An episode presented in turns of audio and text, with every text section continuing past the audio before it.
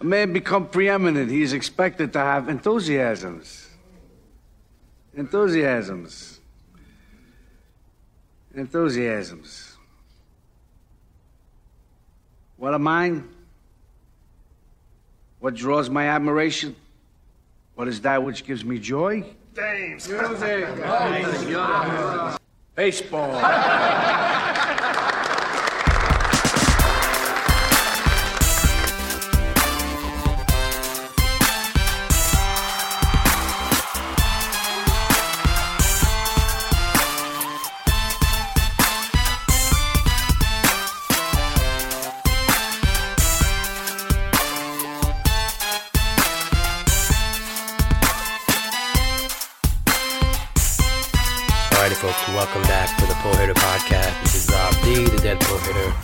you with another main event rundown, standings breakdown of the weekend with my man Todd Whitestone from SPStreamer.com. Remember to check out his free article on SP Streamer. Great read. Every Monday, we have a special guest this week, and it was Paul Sporer of Fangraphs and Twitter and Twitch fame. He brought uh, great baseball knowledge, as always, great fantasy mind as well and we kind of talk about his process, how he's gotten into fantasy baseball and baseball in general, and just um, how to develop into a better player. Things we've learned in the past couple years, and a couple of the leagues that he's played in. The main event last year with uh, a league I that he beat me in, and um, it was a really extremely competitive league. So we talk a little bit about some of the things that transpired in that league, as well as some of the things that we're trying to do this league to this year to close out our leagues and uh, bring home top three finishes if possible. So, um, hope you enjoy this listen. It was really an awesome time talking to Paul. Been a long, long time wanting to get him on the pod, so I'm glad we were able to do it today. And so, enjoy. All righty, folks, welcome back to another episode of the Pull Hitter Podcast. I'm once again here with my man, Mr. Todd Whitestone. Today we have a special gra- guest today, Mr. Paul Sporer from Fangraphs. Paul, let's say hi to you first, then we'll go to Todd. What's up, buddy? Doing well. Thank you guys so much for having me on. Uh, great being with both of you. I've been listening throughout the season, so nice to be part of it. Thank you. You're welcome. You're welcome. I know you're a busy guy. You got your hand tied in a lot of things, but uh, I'm glad I've been wanting to get you on ever since you uh, crushed me personally in the main event last year and uh, get to talk Hey, a little bit of that. I mentioned it offline. We're going to put it online. It's in part due to you. I have to thank you. You cut Logan Webb. Uh, that's going to sound crazy to some people. It was a strategic move. You were going hard for saves. So you were slowly trickling off your starters. I'm sure you held Webb as long as you could, knowing that he'd be a good piece for somebody. You cut him in the last week. I got him for a two step. And that start that he had on Sunday was instrumental into me holding on. To, so I appreciate it. I appreciate it. You're welcome. That You're your welcome. strategy led you down that road. That really yeah, helped. absolutely, absolutely. I try to help anyone if I can, as long as I'm helping myself at the same time. exactly. You first, but if there happens to be ancillary benefits, there you go. Absolutely. And Todd, what's up, man? I know you're coming off your uh, Yeah. daughter's wedding this weekend. You look like you're on Yeah. cloud Oh, nine. that's so awesome. Yeah, yeah. My, What's my going daughter on, got pal? married. Uh, the most important thing is she's really happy, and they're uh, they're in Greece now, so I don't think they've got too many problems. But uh, I'm glad to be back. I sort of rushed through the article this week, and I Fab was definitely a secondary consideration this weekend, but uh, I had a great time. So I'm just glad to be getting back to the routine. Awesome. Awesome. Good to see you in one piece and good to see you with no black eyes or anything like There that. I know you said your attempt at, you know, uh, circle dancing didn't come out too well, but No, the- that's okay. Greek- the Greek dancing was not right my forte. Let me just say that. it's all good. Everyone has their role. I'm sure you found a way right. to, uh, you know, but did you, as long as you didn't mention, you know, baseball in your uh, speech, right? You, as long as you kept that out. Okay, good. No, I did. I did talk for about 15 minutes about my daughter, but not. I didn't mention uh, fantasy baseball. That's All right, good, then. good, Yeah, even good. even 20 minutes. It's about your daughter. it's her day. As long as you didn't go off on like, and then one time I was drafting this team and my daughter No, came no, in. Nah, nah. no, you, you saved him from that. So that's good. I wasn't going to do that to her. No. Oh man, it's great. Paul, before we dive into a couple questions that we have for you, there's a couple things that popped up to my brain as I was looking on Twitter today, and I just wanted to get you guys on the on the whim opinion on this. But uh, the Judge versus Ohtani debate seems to be brewing hard right now, and um, the things that really uh, I kind of have a chuckle at is when everyone tries to, you know, knock down one of the guys. There's there's no knocking. Yeah, there's no knocking down right now. Like bring each other up, show exactly what they are doing great and so differently. Um, but to me, I think the the play the non-playoff thing is a little bit overplayed um because there's so many other pieces involved in baseball than just one player but wh- what do you guys think what's your guys overall opinion on the race and what you think will ultimately happen between the two I, I will say I'm firm that Ohtani, any year that he has an elite hitting elite pitcher, and I know we can debate on what's elite or or very good or superstar level, whatever it is. But it's this a season like this and season like last year. Anytime he does that, he's the MVP for me.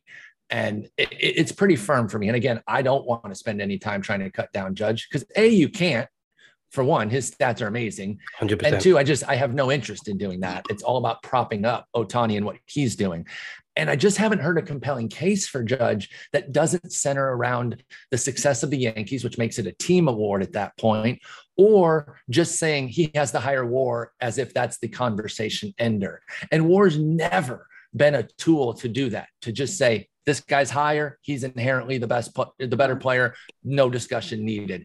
And so that's why I've pushed back so much on the judge folks, because I just haven't heard the compelling case. So again, I don't want to be dissing on him. Uh, I am a big fan. I'm just focused more on how great Ohtani is. For me, he's the MVP. Yeah. So the, the two things I would say is that, um, you know, I'm a Yankee fan, but I, I I'm pretty I'm pretty dispassionate when it comes to these awards. I think um, you know you if Ohtani does something similar to this year, you should give it to him every year. Yes. I mean, Yep. it's just it's he's just so much better than any other single player, and I'm not sure that's what the, the words are driving at. So this brings up the, uh, the the fact again that pitchers have the Cy Young Award, Mhm. and I think there should be a Henry Aaron Award for hitters. Thank you.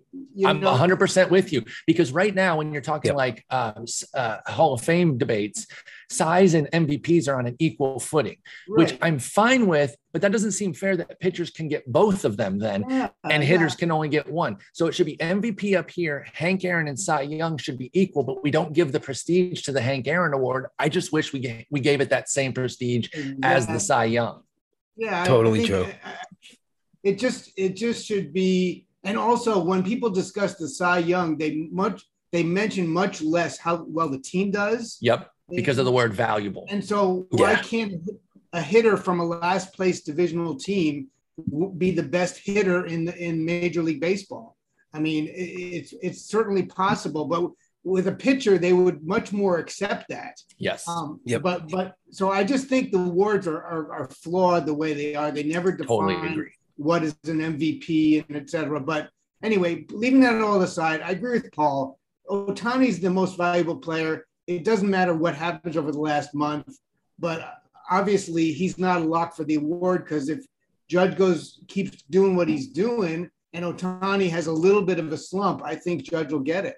I agree. I agree. We we are all seem to be picking Ohtani, but if you're betting on it or you know Oh, trying yeah. to trying to win a bet, you should be looking harder at Judge because I think the electorate is moving toward Judge and the narrative is swinging his way. Right, That I don't think that Ohtani is necessarily going to win, even though I think he should. right, Yeah, right. I agree with you guys both. Just being able to, to do both. I've seen many people say, well, they should redefine the MVP award first, but someone's redefining it right now on the fly. You know? Yes. W- like he himself, Ohtani himself is redefining it. There's no he broke re- the game, Yeah, which is what we were game. promised, and now people are mad about it. Right? Yes. We were told how great he was going to be, and he's actually living up to the hype. And now He people want to cry foul and say, "What's he going to win the MVP every year?"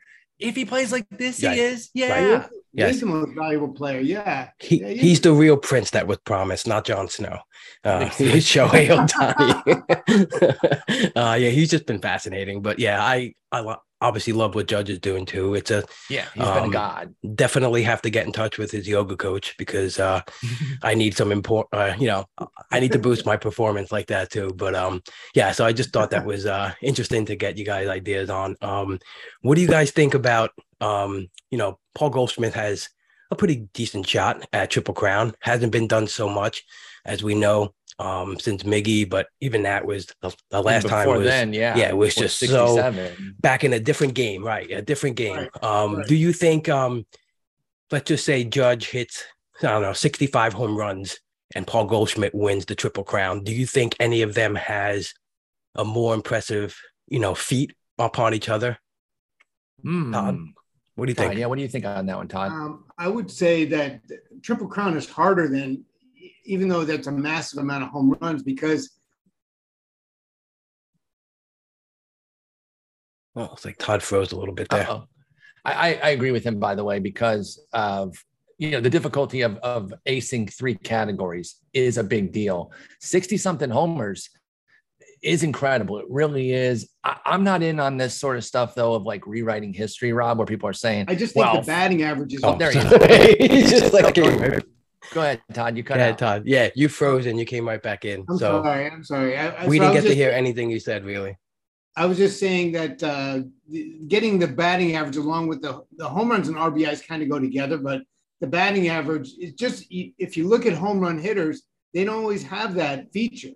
Mm-hmm. And the fact that uh, Goldschmidt could be the best average hitter in the league is just amazing. So I would say that's a harder feat than just even a massive amount of home runs. I concur there. And uh, I will say, again, uh, the point I was making, like people that want to rewrite history and say if Judge hits 62, he's the real home run champion. Those people sound so stupid. Oh my God. I got to be honest. if you're saying stuff like that, stop.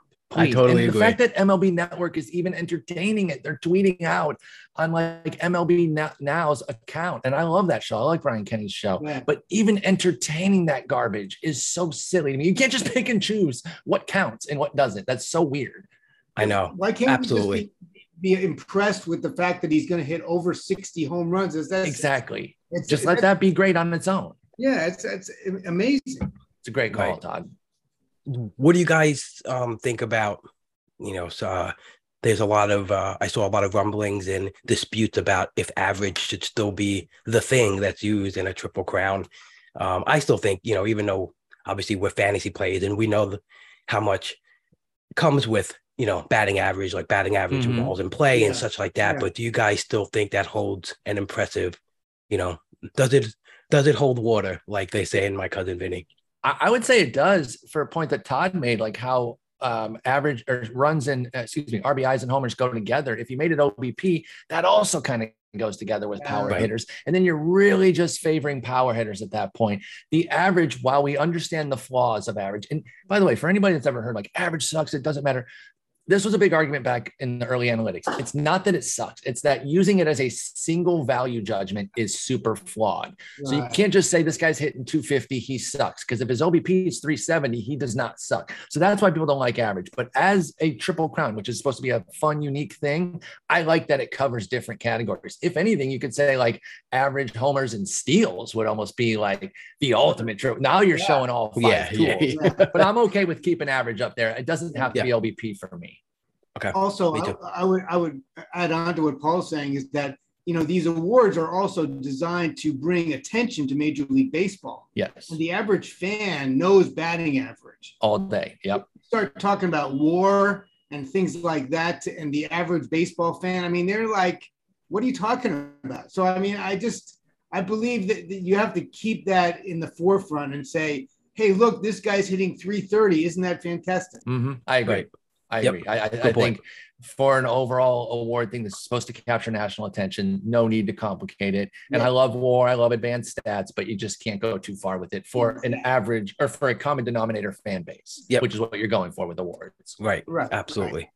Right. Uh, last question I wanted to ask you guys. So we had Juan Soto just got traded um, because you know uh, one of the things was the Nationals wanted to clear the books for the new prospective owner we have mm-hmm. the same mm-hmm. possible thing with Shohei Ohtani. Just wanted to get your guys' opinion on if you were a prospective buyer, what would you rather have? The clean slate or the superstar already there to kind of build around? I, I would want Trout and Ohtani there, to be honest. Yeah. Uh, you know, Trout's already locked. Give me Ohtani. If I'm a billionaire coming in as an owner, anyway, I've got money. I'll figure it out. I, I want to be able to have an opportunity to commit to him for the money that he wants and go with those two and start. So I absolutely want Ohtani there. I understand why you might not want the $450 million uh, ticket looming with Soto, but they also don't have one of the other best players in the universe there with Trout. So it's a different True. scenario. So give me give me Trout and Ohtani ready to go, and I'll figure out an extension for Ohtani. If you were gonna buy the Nationals, would would would you have used that as a detriment if you had one guy locking up four hundred to five hundred million dollars? I would have, have tried you? to. I would have tried to finagle it as uh, in a negotiation. I'd been like, listen, I got this 450 price tag coming up that I have to pay. That has to factor into the price somewhat. Even right. though in my heart of hearts, I'd have been like, that's fine. I want one of the yeah. best players in the history of the world. Yep, yeah. But if they're gonna like, if they're gonna let me use that as leverage, I would have tried to use that right. in that negotiation. Yeah. Got it. Yep. I mean, agree. Soto is just so young, Rob, mm-hmm. that he's almost like a different category Exactly. it's not like normally these guys come up for this kind of situation when they're 27. Mm-hmm. Um, you know, he's not nearly 27. He'll so, be 25 when when the contract is out. I know. So it's just amazing to get a guy like that so young. So I just believe that that's a different situation than even the Trout and Ohtani. Fully agree. Right. Absolutely. Cool. All right. I like uh nice quick hits on those topics. Thank you guys for your thoughts on that. Uh Paul, let's take a journey through your baseball life. You know, how did you fall in love with baseball? How did it become your life? Did you play it? Um, what made you so into it? diehard sports fan from day one. My, my, both my parents are big time sports fans. It was part of my life, and I openly accepted it. Played sports growing up, all the way through freshman year of high school. I'm very taller now, but I didn't hit the growth spurt till late. So a little bit of a smaller guy. Uh, I always say I, I, was Jeff Mathis in high school, um, and a lot of high school teams don't need a defense only catcher. The, the, running game doesn't really need to be stopped. They didn't need my framing. They didn't need my game calling. Your boy couldn't hit. So I realized where my uh, where my skills were. I, will I'll stand by the, the Jeff Mathis part. Pretty good defender behind the dish, but definitely couldn't swing it. So I veered off into the speech drama debate world, where you know talking uh, kind of uh, was my wheelhouse. But have loved sports forever. Um, you know, as the internet started becoming a thing, I was like, oh, there's all these people writing about sports, and I was always dabbling in it as a hobby. And then kind of got a few different ways in uh, i used to write this big giant sp guide uh, starting pitcher guide every year covering the entire league top to bottom you know 100000 words type of deal by myself for several years, then added Doug Thorburn. We got some traction with that. Matthew Berry used to retweet it over at ESPN. Um, mm-hmm. Bill Simmons actually talked about it randomly on a pod. Unfortunately, the person he was talking to on that pod turned out to be a demon of a human being. So I don't even like to promote that clip. It was mm. Jonah. Mm. Um, so that kind of sours that moment. But it would be uh, false to say that you know him at least mentioning it and Matthew Berry promoting it that absolutely helped. And as anybody's ever told you when they get somewhere that they need luck, it's true. And I wouldn't be here without luck because a ton of people can do what I can do. But I happened to catch a few breaks along the way, was able to turn it into a full time role. That, that when I got offered the full time role at Fangraphs, I was uh, writing at RotoWire too. Same week, both sites offered me full time. It's so hard to find a full time job, and I got two offered to me in the wow. same week. Wow. Craziest thing ever. And thankfully, and I would expect nothing less because they're amazing. But Jeff Erickson and Derek Van Riper was over there at the time, and they were like, "Hey, man, it's no like no problem if you say no like this is not a pick one side and then go away if you don't pick our side. So they made it a lot easier too because i had no real way to decide. I just ended up picking the one who asked first which was eno and fangraphs. They asked like a day before. So that was how i made the decision. And uh, i've been writing about baseball and podcasting about it now for i think full-time for about seven years but i've been in the quote unquote industry for like 15 years i think at yeah, this point. yeah that's awesome. God bless. I mean, what a it's like a fairy tale story, you know. There's, there's so many people super lucky and super yeah, fun. Yeah, and and like you said, you know, some things have to go your way. No um, doubt. You know, uh, as as as being a carpenter in the city, um, a lot of you know things was like who you know, right? But it's mm-hmm. also like who knows you, you know. And yes. I I always try to tell people that um maybe didn't work with a contractor they like or or someone that they didn't like and they will put on a bad day or a bad show, but you never know because if if if your employee is out of work in a year or two, and that one person that you could go back to and say, "Hey, do you have any work or do you have anything?" You know, you were a big bag of shit while you worked with them. So yep. it's always important to put on your best day whoever Yeah. you're working for, whoever you're writing for, whoever you're doing a podcast for, because you never know. Like down the road, You absolutely never know. yeah, yeah, it's uh, you can't, you can't, you know, burn those bridges. You have to just put your best day forward every single time, even if you're not thrilled about it, because you know people people remember things. You know, people hold on to like maybe a bad time that you just lost it or just didn't have it, and you just I don't know, I don't know about that guy. I got a bad feeling.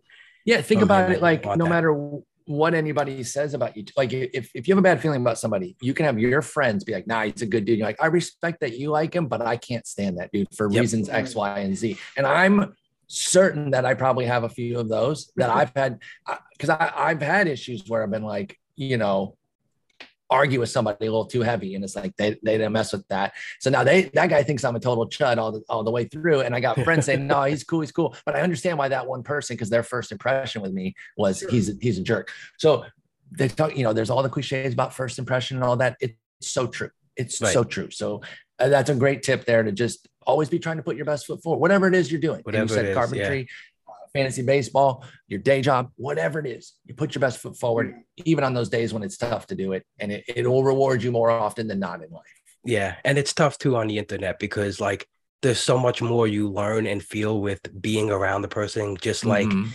their their aura. Like I'm such a big believer in that because when you're around the person, even even if it's for a minute, you know, like oh, it's like I feel this e- either either side, either if it's yeah, good or bad. positive you or feel- negative Yes, yes, you feel that instantly, and that's uh that's why Twitter is uh like a shit show sometimes because really people is. don't know people, you know, like you're just Well- throwing out these umbrella like statements on right. people Yeah, that you and don't that's really thing, that- that is the place where I will get in arguments. I'm sure a lot of people think because my Twitter persona that I'm a total d bag. And listen, I'm somewhat of a d bag, but I don't think I'm a total d bag. I like to argue, and I have fun with it. But I understand that I sometimes I argue harder with what I think is just like friendly going back and forth. Then other people are like, no, he was serious. He, you know, he's calling names, this and that. So you always got to be mindful of not everything that you put out is going to be interpreted the way you wanted it to Right, right, right. especially if you're going to be a little spicy and you want to come with the spicy takes. Well, understand that some people are going to take those the very wrong way and it could hurt you. So don't always go for the spice just for spice. And I don't do that, by the way. I don't just say a hot take to make a hot take.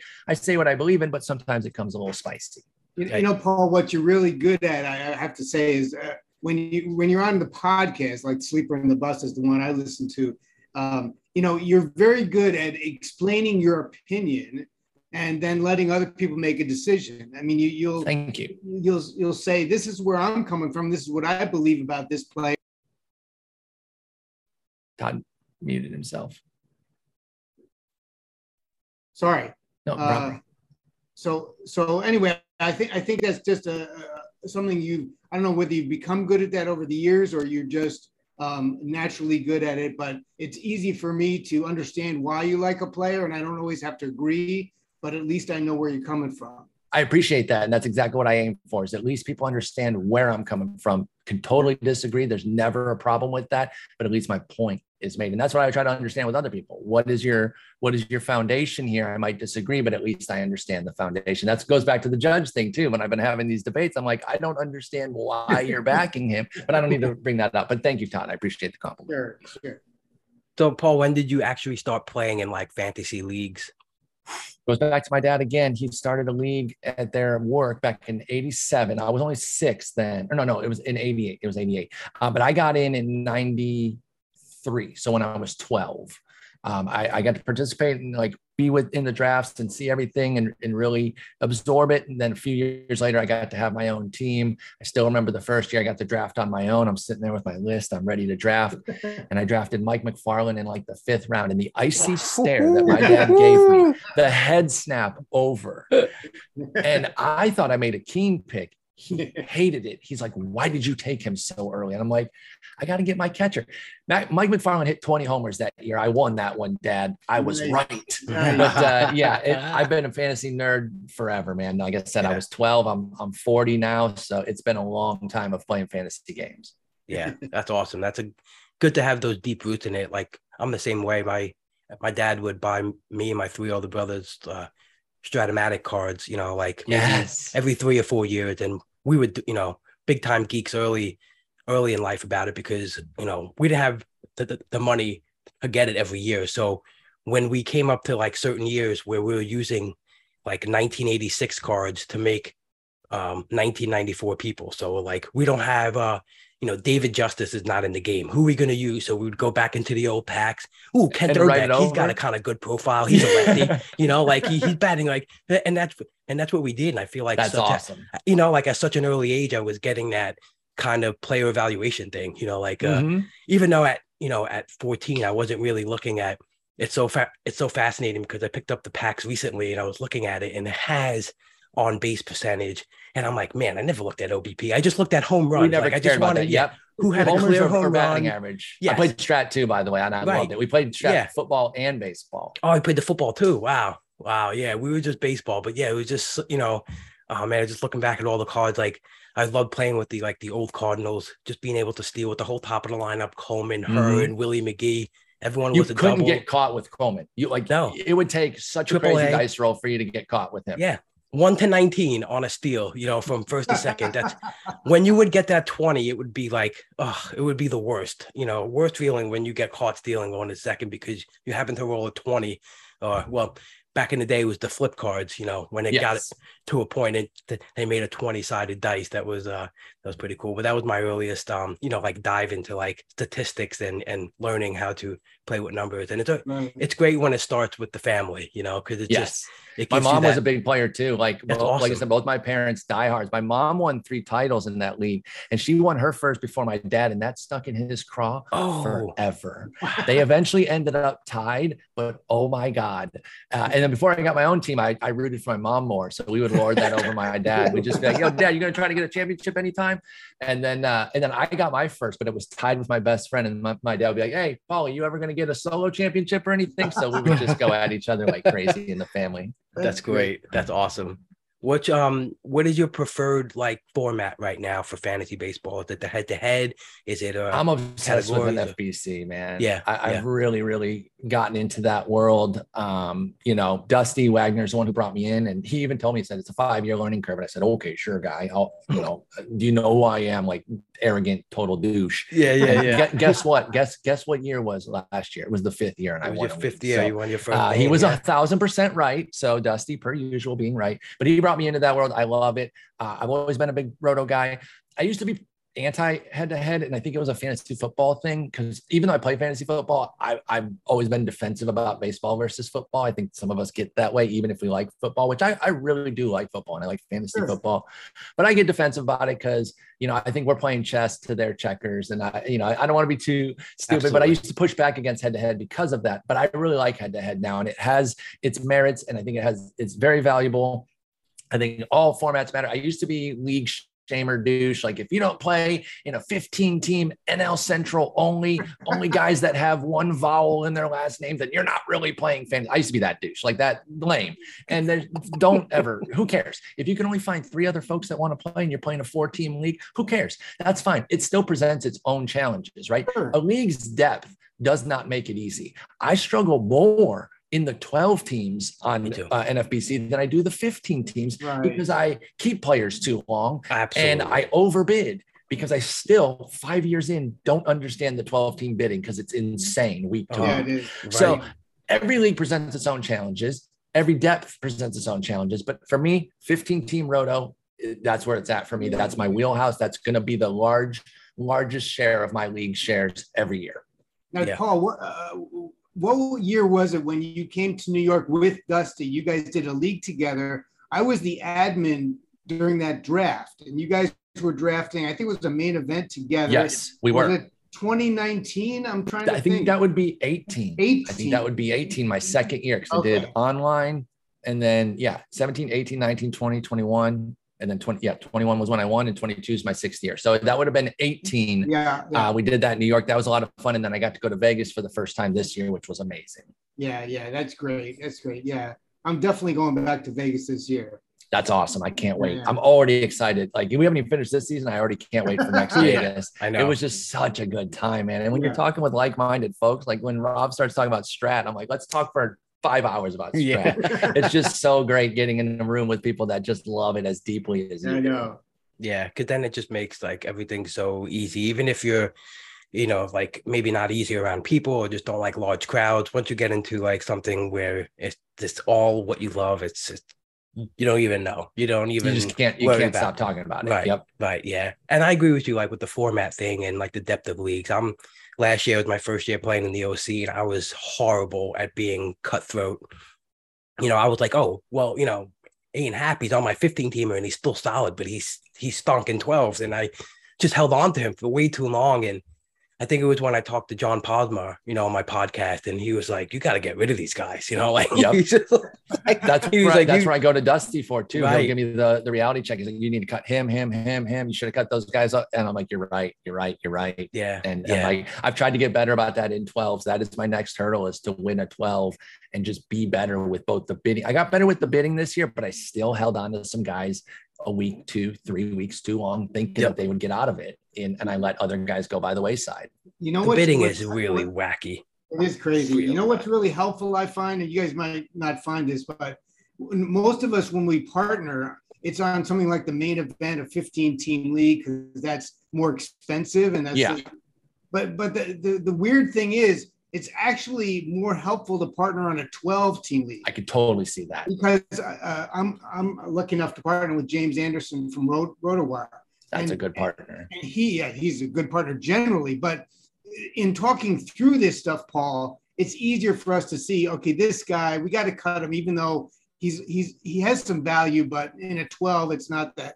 And the two of us together are better at that than one guy by themselves. You have that second check to say, Yeah. when Yeah. we when we're Rob and I in our heads are saying, no, he's still good enough to hold. There'd be that second voice to come in and say, Are Oh, we sure? But that would look be- there. that would be me too as, as a, as a single individual i have Mhm. trouble with that too but but if you have a partner even though you say i don't need a partner because it's only you know a lower amount of money it's not really the only consideration.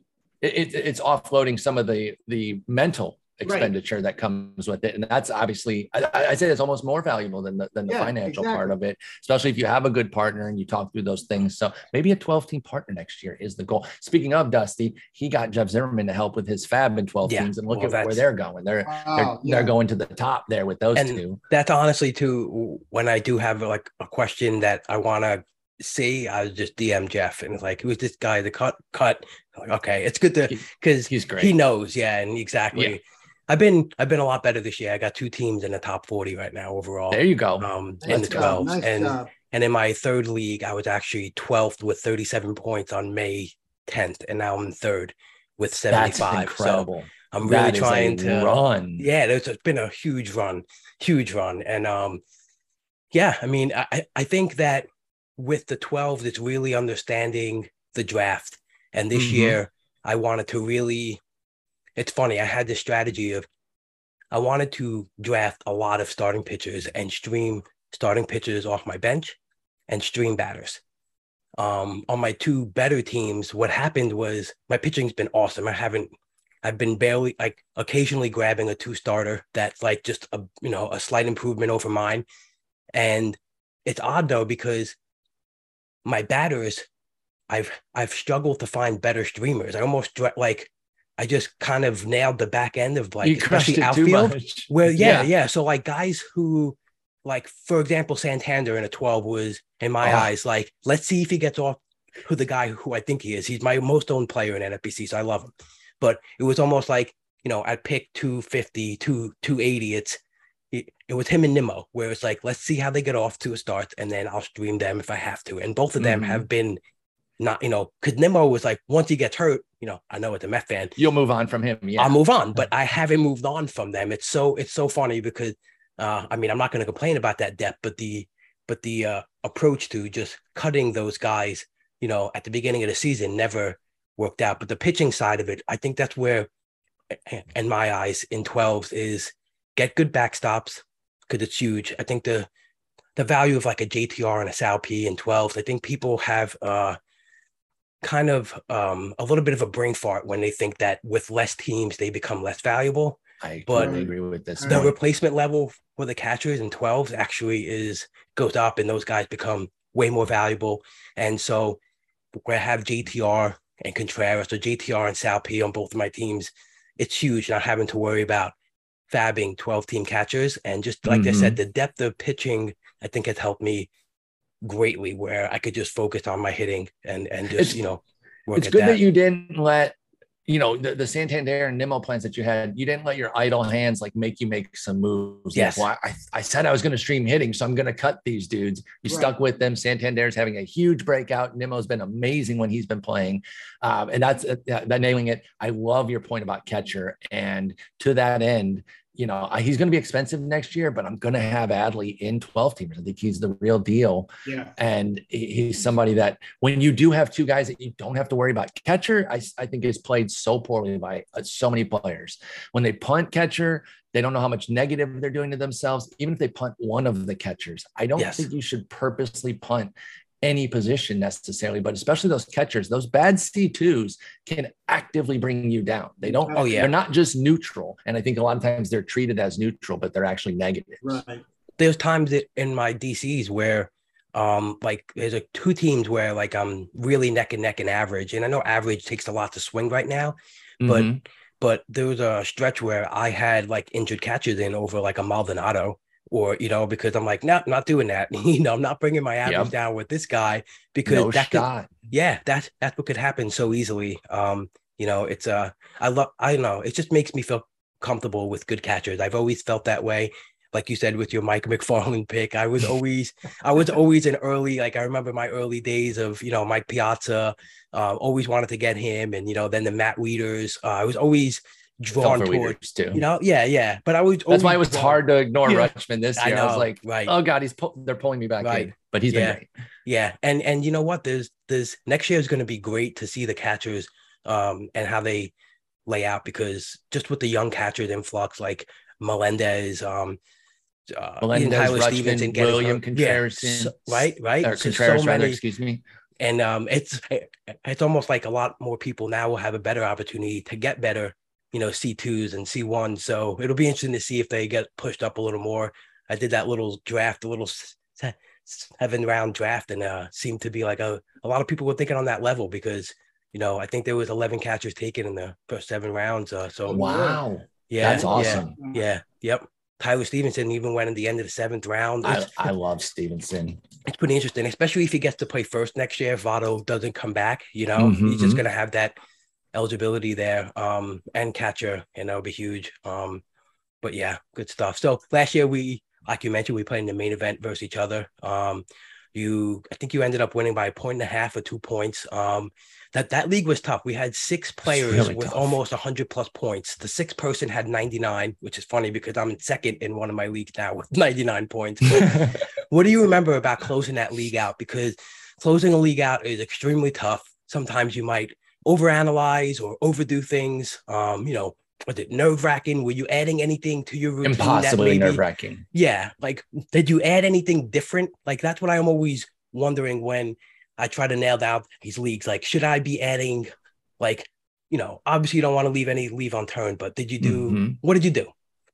So it was, it was extremely nerve wracking. And it came down to that very last day there. Bob Mazur, Mazur uh, chasing me all the way, Brent Grooms and yourself, uh, Brian Edwards right there as well, all over 100. That's five teams, like you said, the sixth at 99, James Gobble, uh, uh Gabal, excuse me. Uh, actually, I think that might even be a mispronunciation, but James Gable, Gable, excellent player. Yep. He's sitting there 99 and sixth in our league. Um, so yeah, what it was, I also in September I got a little complacent. I'm not not in terms of like not doing the lineup or not doing fab. It's what I was doing in there.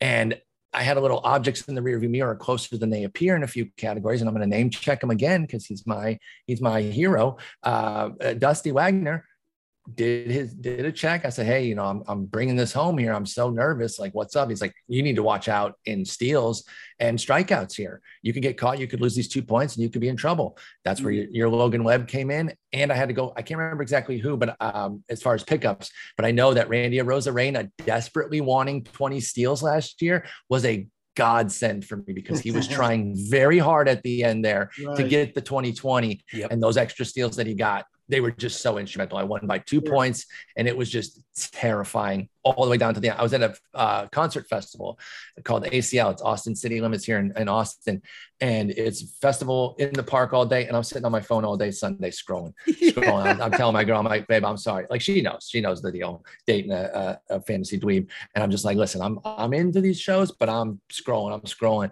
and uh, until the last minute. I still remember the stage we were on, the song that was playing, and I saw I saw that Logan Webb, and I was like, I think I secured it. it was a sweat of all sweat. It was the most intense month of fantasy baseball I've ever played. Yeah, absolutely. And a great thing that you said about the wife or any one that you're dating at the time. Um, once once they once they see what you could win Exactly. I mean, I remember dating my wife. You know, when we first started to date, it was just my first home league, um, just like she like you you win twenty four hundred dollars. Just, just yeah. She goes, oh yeah. What are you gonna do with it? I'm like, I don't know. You want to go on vacation? Sure. Yeah, spend, you know, and, and then and then after about? that was like, you do this well. You you keep doing it. You know, exactly. It's, just, it's, fine. It's fine. It's, you, it's you show the payoff, and, and then it becomes a little less of an issue, especially if you yep. just balance, right? It's all about right. communication and balance. As long as they That's know it. what's up. Don't hide it. Sundays that are tough for me. But every other day, I'm gonna try to make time, you know, make time for you. But Sunday, right. Sunday nights, it's a little bit tougher. Yeah, and right. she's awesome about it. I don't get any any of the like I hate fantasy sports type uh, memes from from my girlfriend, and I appreciate. No, it that. means a lot because to have that support, just to know, because in the back of your head, and like, am I wasting? life here if she if she mad at yes. me you can't have that in your mind Does she resent me Yes. Every time yes. I'm doing this, right, you know? right, yeah. yeah, yeah, absolutely. And it's so funny you mentioned like music festivals because I always happen to be at a festival during the end of the season too. They always put them out at the end of the season here in Jersey, and I'm always there when like, of course, it's a Sunday night and there's so many things to do. But like you said, it's so funny you said this, but you remember, um, I think three years ago, um, I won two leagues on that last day, and I remember exactly what song came on. I remember Dave Matthews being on stage. I remember what songs it was, just like you said, That's because awesome. you won't, you won't that's something that stays with you because it's burned. It's burned not, in. Yeah, because right. I love live music. So it's not only like that Same. feeling that I'm getting, but it's like, oh yes, like the six months of putting in hard work is plus this, like two of my, two of my best things. things. Yeah, yeah, yep, yeah, yeah, yep. yeah, yeah. So, I'm at a concert festival outside having a good time and winning a fantasy league. Perfect. it's a it's a it's a symmetry that or a, a, a synergy that I just I can't. Life goes down maybe downhill after that. Like life absolutely. Is, like yeah, next couple of weeks it doesn't get best. better. Yeah, yeah, yeah. Because that you know that's that usually toward the end of the baseball season, so no more regular season, we do get playoffs, but there is something about the end of the regular season closing that's always melancholy, even if you're celebrating some league wins, because right. it's the everyday grind of baseball that I yep. love too. That's yeah. what's so great about this sport.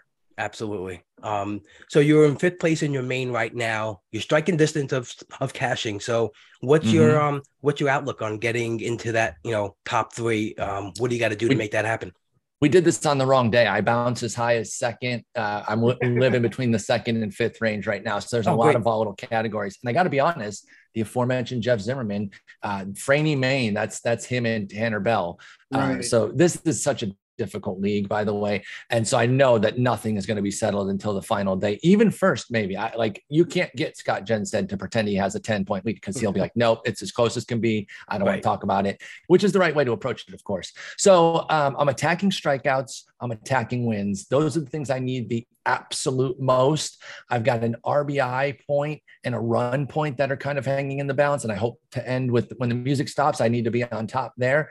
And the aforementioned Bubba Thompson has been a huge part of a steal surge and i now have a 100 uh, and i'm behind a 102 and a 103 if i could get those two points that'd be amazing the bottom line is there's points out there for me to surge all the way high as first now that's that's a dream scenario there are literally enough points for that but what I would love to do is just finish second because I know it's not, not a loser mentality or anything. It's a realistic mentality. Gaining all of those points in the last month is going to be difficult. And I only went for the ones that are like striking distance. I, you know, I am uh, 20 runs behind the next guy. I'm not catching him. I'm not doing 20 more runs than him the rest of the year. That's not a realistic right. point. But there are enough realistic points out there to finish second and maybe even chase down Scott. I'm just hoping to be up at the top when the music stops. So that means that means strikeouts, strikeouts, strikeouts, and as many wins as I can get because there's so many points to be had in wins categories. Yeah, yeah I see that. it's not just of... the top five, Paul. I mean, there's there's guys in six, seven, eight, nine are not Exactly. that far, uh, That's that's why him. nothing's settled. It, it's it's so tight in that league. Is this the loud league? That, Yes. That I hear a lot about. This is the loud me. Okay. You got uh, you got me, Justin Mason, my podcast co-host. Um, you got Don Del Don, Michael Govier. You got Yeah. Scott Genstead. You've got Dave Potts, who's not loud. His team name is uh, Low Talkers, but he's he's a name. He's a stud. Dustin McComas is actually a local friend here in Austin. And for, when we got there and realized we were in the same, well, we knew before we got there, but for us to be placed in the same league was pretty cool because we're friends here in town. It's just a great league, and there's a bunch of other guys who are uh, NFBC studs that maybe aren't known in the industry, but you don't want to mess with an Emmett Rulin, Yeah. Herb right. Ero, Dave Yep. Smith, Ray Diaz, Jason Gill. I mean, it, it it's a monstrous Yeah. league. Yeah. Bunch of loudmouths and a bunch of silent assassins. Yeah, Dustin. Dustin's sneaky because he knows so much about baseball. I listen to his baseball podcast, and he's he's super knowledgeable about the game. He's and- so sharp on. he's so on sharp, so sharp, The, so, the game yeah. of baseball, too, and he's super nice talking to him on Twitter. Like he just, you know, he just seems like a standout guy when I, you know, when I talk to him. Great So, guy. yeah, Met him yeah. at at trivia. He was actually part of the trivia team that is our rival. Ah, Uh, we, got, we Oh, got a oh, little bit of a rivalry going. The two teams, we we kind of we kind of run the show down there at the, at trivia night. And I, and he introduced himself. He's like, "Hey, I'm Dustin McComas. You know, we, we're friends on Twitter." I was like, "Holy crap, that's crazy!" So yeah, that's how we know each other in real life. We've been friends for a while, and then we both got placed in the same main, which was awesome. One thing I meant to ask you about closing out your league, and maybe even now with these, um, are you scanning the rosters of other teams as well as the Yes. points? Yeah, yeah. Yes. Got to go to In that fact, level, right? Yes, because something that we talked about with the Logan Webb thing that you did, and I said that you probably tried to held on to him as long as you could because you knew that somebody would want him. Um, that's where I've been with Ryan Pressly. Now he's hurt, but if I needed a move, I'm going to cut one of these closers, even though they're very good and somebody's going to want them. But I need to make sure that the wrong person doesn't have a bunch of money to then pass me and get a bunch of other points and saves. right. So I've been keeping a close eye on that with what he's got going on and and been trying to hang on to Pressly and Bautista as long as I can. But if I have to cut them, I will. And that's you have to just cut the guys that you don't need anymore. Thankfully, I've had other cuts because I'm not trying to give my competitors saves and have them pass me. Sure, sure. Yeah, And very Pres- true. Pressly, uh, he was extended on the IL. He Yes, not. he's not coming off today like he was supposed to. Exactly. Interesting. It's it's so funny too because uh, I've heard Ryan Bloomfield talk about how um, you know every time the Astros win 100 plus games, Pressly gets 20 saves, but when he's out, they Montero just like He rips just it. yeah, he gets he five just in a row. It's saves the whole insane that It's so Pressly doesn't have like a 30 save season. And It like, really I is know. wild. I, I think next year I'm off though. I, I've been on a Pressly train now these last couple of years. Um, he's going to be 34 next year, so I don't know. They could even get somebody that makes it moot. But even if they don't, I, I think next year I, I fade Pressly unless the price really comes down, just because it's just been a little too dicey here these last two years. Like they, they've been good seasons, but 26 and 25 saves on a team that wins a billion games. Now this year he would have gotten more if he had pitched the same amount of innings. Right. But uh, it's just funny how he still doesn't have a 30 save total, and he's not going to get it unless he comes back late and really rallies for five more saves. They have And it seems like his arms. splits, yeah, Yeah, his splits versus really do. lefties too aren't as as as dominant as they were. He's starting to be a little more vulnerable to that. So Mhm. it's still stuff you got to watch out for. Yeah, I was uh I didn't get in on the Pressly train this year. The only fantasy prediction I made this year that Neris was going to be the closer, but who knew that Montero was uh, going to be uh just this this stud. I mean, they've the both been great you know? when they've Both- filled in. Right, they right? both Like, have been really good. Neris yeah. has been good too, but uh, Montero's been the guy for the saves. He Right, has 12 really of his good. own this year. Right, Yep. right. Yep. um yeah, Todd, do you want to ask a couple questions Yeah, here? so uh, Paul, I was looking at your draft from last March, and um, in the first nine rounds, you just took the one SP. I think it was Woodruff. Mhm. Um, and and I just wanted to know, was that your plan, or did that sort of come together because you know I think Dalton Del Don was in your league. He was taking pitcher after Oh, pitcher. yes, he was. You know, and uh, did you did you just sort of adjust to that, or did you say, "Hey, I know the pitchers later on in the draft. I'm going to wait no matter what." No, it was not a wait no matter what. While I do, you know, f- fancy myself somebody who feels good in the middle and late tiers of pitching, I didn't necessarily want to go that deep. The way things were breaking, though, there were certain guys I really wanted in the one that is so easy to laugh at now, of course, is Akil Baddoo. Uh, I was a very big Akil Baddoo guy, took a fat L on him. That likely would have been a pitcher in another world there. I ended up taking Kopech with him there. Um, and you know, I thought Anderson could break out. Thankfully, Triston McKenzie covered him, basically Yeah. ended up being that that number two. Yeah. But no, I would have rather had a starter there. And Haniger was a guy I was really on as well. yeah. And I really just didn't want to give up one of the Schwarber, Haniger, Baddoo trio. I was really keen on all three of those guys, and I'm Uh-huh. a go get your guys type of player. yeah. So that was the cost of of getting Gotcha. those three outfielders. Is why I didn't have a second pitcher until the round uh, round ten. Okay. And then this my second question, Paul, was for that from that draft is uh, you generally waited on uh, first baseman, Mhm. but you got Voit and Lowe, which is similar to what I did in a, a few leagues, because you know you can't draft everything early. Exactly. so I mean, there were a lot of great first basemen early, but I thought there was value later at that particular position, so I wanted to wait. And seems like at least in this draft, you you did the same thing. played it that way all year. Outside of a few Pete Alonso shares early and then wait on corner, I wasn't an early first base kind of guy for the exact reasons you're talking about. And I felt pretty good about that duo. Obviously, Nathaniel Lowe's been a huge breakout. He's Yeah. been wonderful. Yeah. But even Voit, you know, 18 homers. I don't have him anymore. He's on my bench, by the way, because I need steals. But uh, so I do have him, but he's just not playing as much.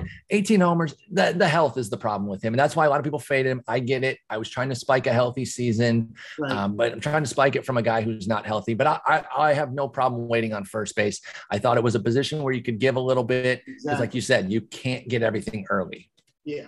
Okay. And I like the um, you know, you grab a guy like Cronenworth too, and you know, obviously the main goal is to use his multi eligibility, but you know, Mhm. I mean, if you got to use him at first, and I thought he would maybe, you know, I think the stolen bases was is is something I'd been a little disappointed with him. Like I thought he would be that guy, maybe that even just the eight range. Agreed. Uh, you know, right? So, but even at that point, you know, when you're like, okay, you know, he could be my multi eligibility guy, throw him everywhere. But if he has to be your first baseman and he's getting you that a little bit of stolen base on top of that, that was kind of my killed approach with him too. Like in Yeah. in one league was like, okay, I'm gonna take him, and if I gotta use him at first, I can do it. You know?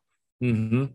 I'm Yeah. a big Cronenworth guy, and I, I got him, and I like positional flexibility with that thinking of like, if I have to, it's not the end of the world. Thankfully, Lowe has been has been huge, and I, I still have like so many of the players that I did draft. It, it is weird, you know. Think about all the turnover that you have during the season, but then you go back and look at your draft, and you're like, I still have a ton of these players. The one that kills me, the one I talked about uh, on different pods and in different articles, is Jeff and and Tanner Bell. They sniped me on Nestor Cortes.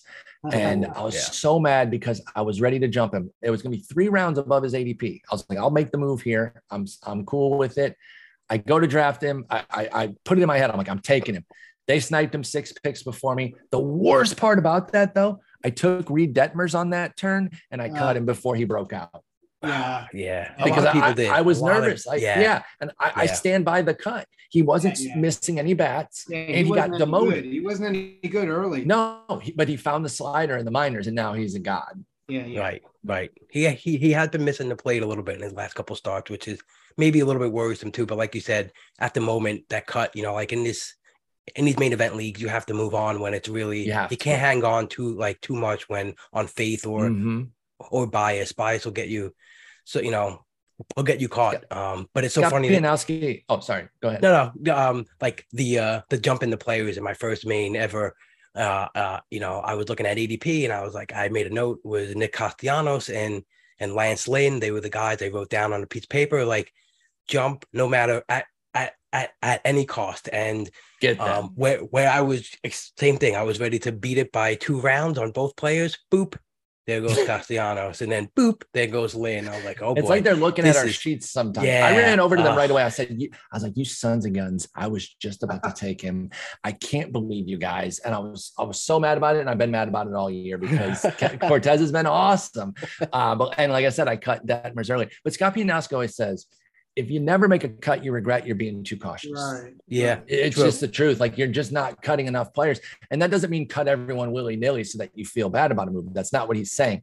But you should be being aggressive enough. Something will come back to burn you. Like I, whenever I talk about cuts in April and May, I put that caveat. Ah, I'm like, hey, I understand that you got to cut this guy in a 10 teamer because he's hitting 203, but he might burn you. because in a 10 team, you got to burn and churn.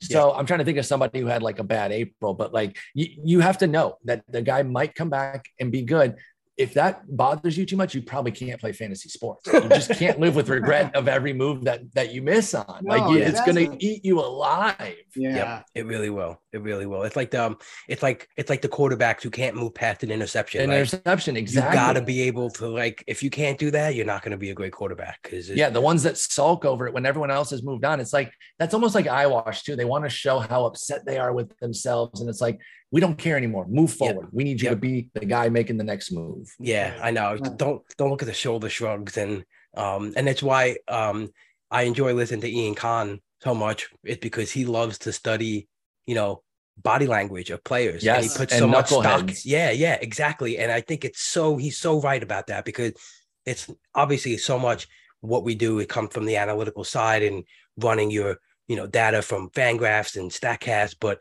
if you watch the games and you could see things that you like or don't like, you know, people may think it's uh I don't know, a little too um I don't know how to say it, but it, it's just I think it's huge. I think it's part of the game. I think is when I was coaching, like um growing up, just like coaching younger kids, you know, mm-hmm. helped me with that because you, you know, you have to just exhibit like a a want to play the game, a want to get better. You got to be opening. And sometimes just by watching the game, you could just see things maybe you don't like. And you're like, oh, I don't Absolutely. know if I really fully believe in this player because of this, you know?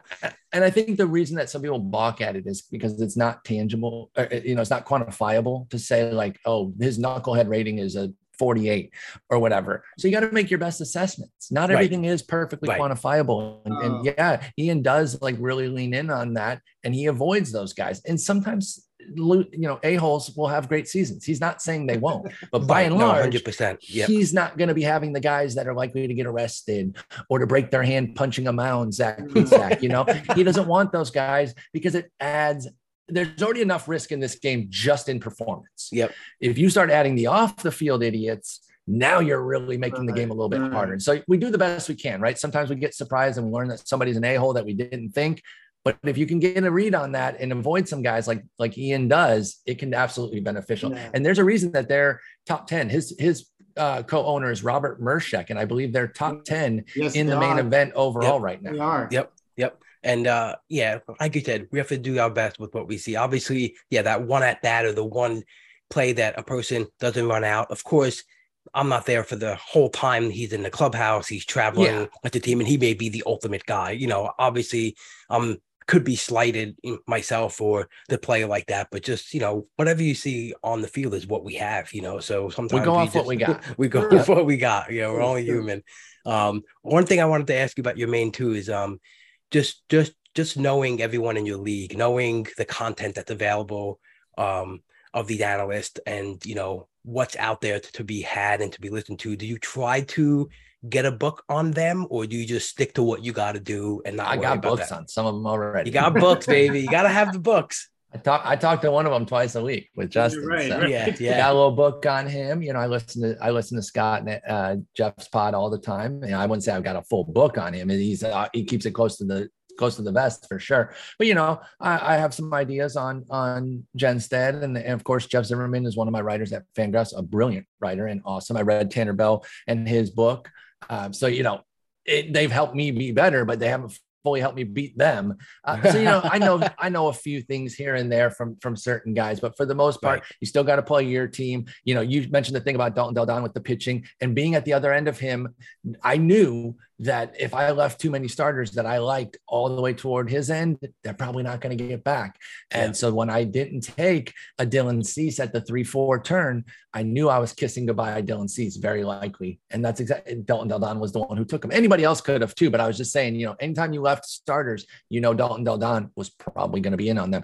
And Justin and I know each other's favorites too. So when you're leaving somebody later, like I was probably going to jump uh, somebody like Luke Voit, who I love. I don't know if anybody else loves him the way I did, but I knew that if they did, they would know they had to take him a little bit earlier.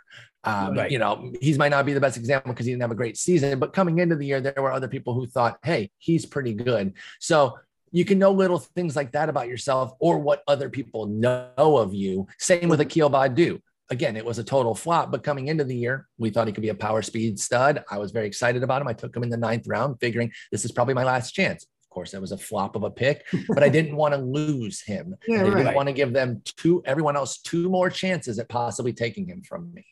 and that's so key like just knowing where you are in the draft knowing like i said knowing what everyone is going to come with in that next round because it's so big it's it's it it what drives a lot of picks at the wheel because Absolutely. you, know, you, you you may look at someone's draft and be like oh that was a little bit of a reach there but it kind of segues into my next question. It's like it's almost like knowing all these little things in the roster construction, the game theory, knowing your opponent, knowing how to draft.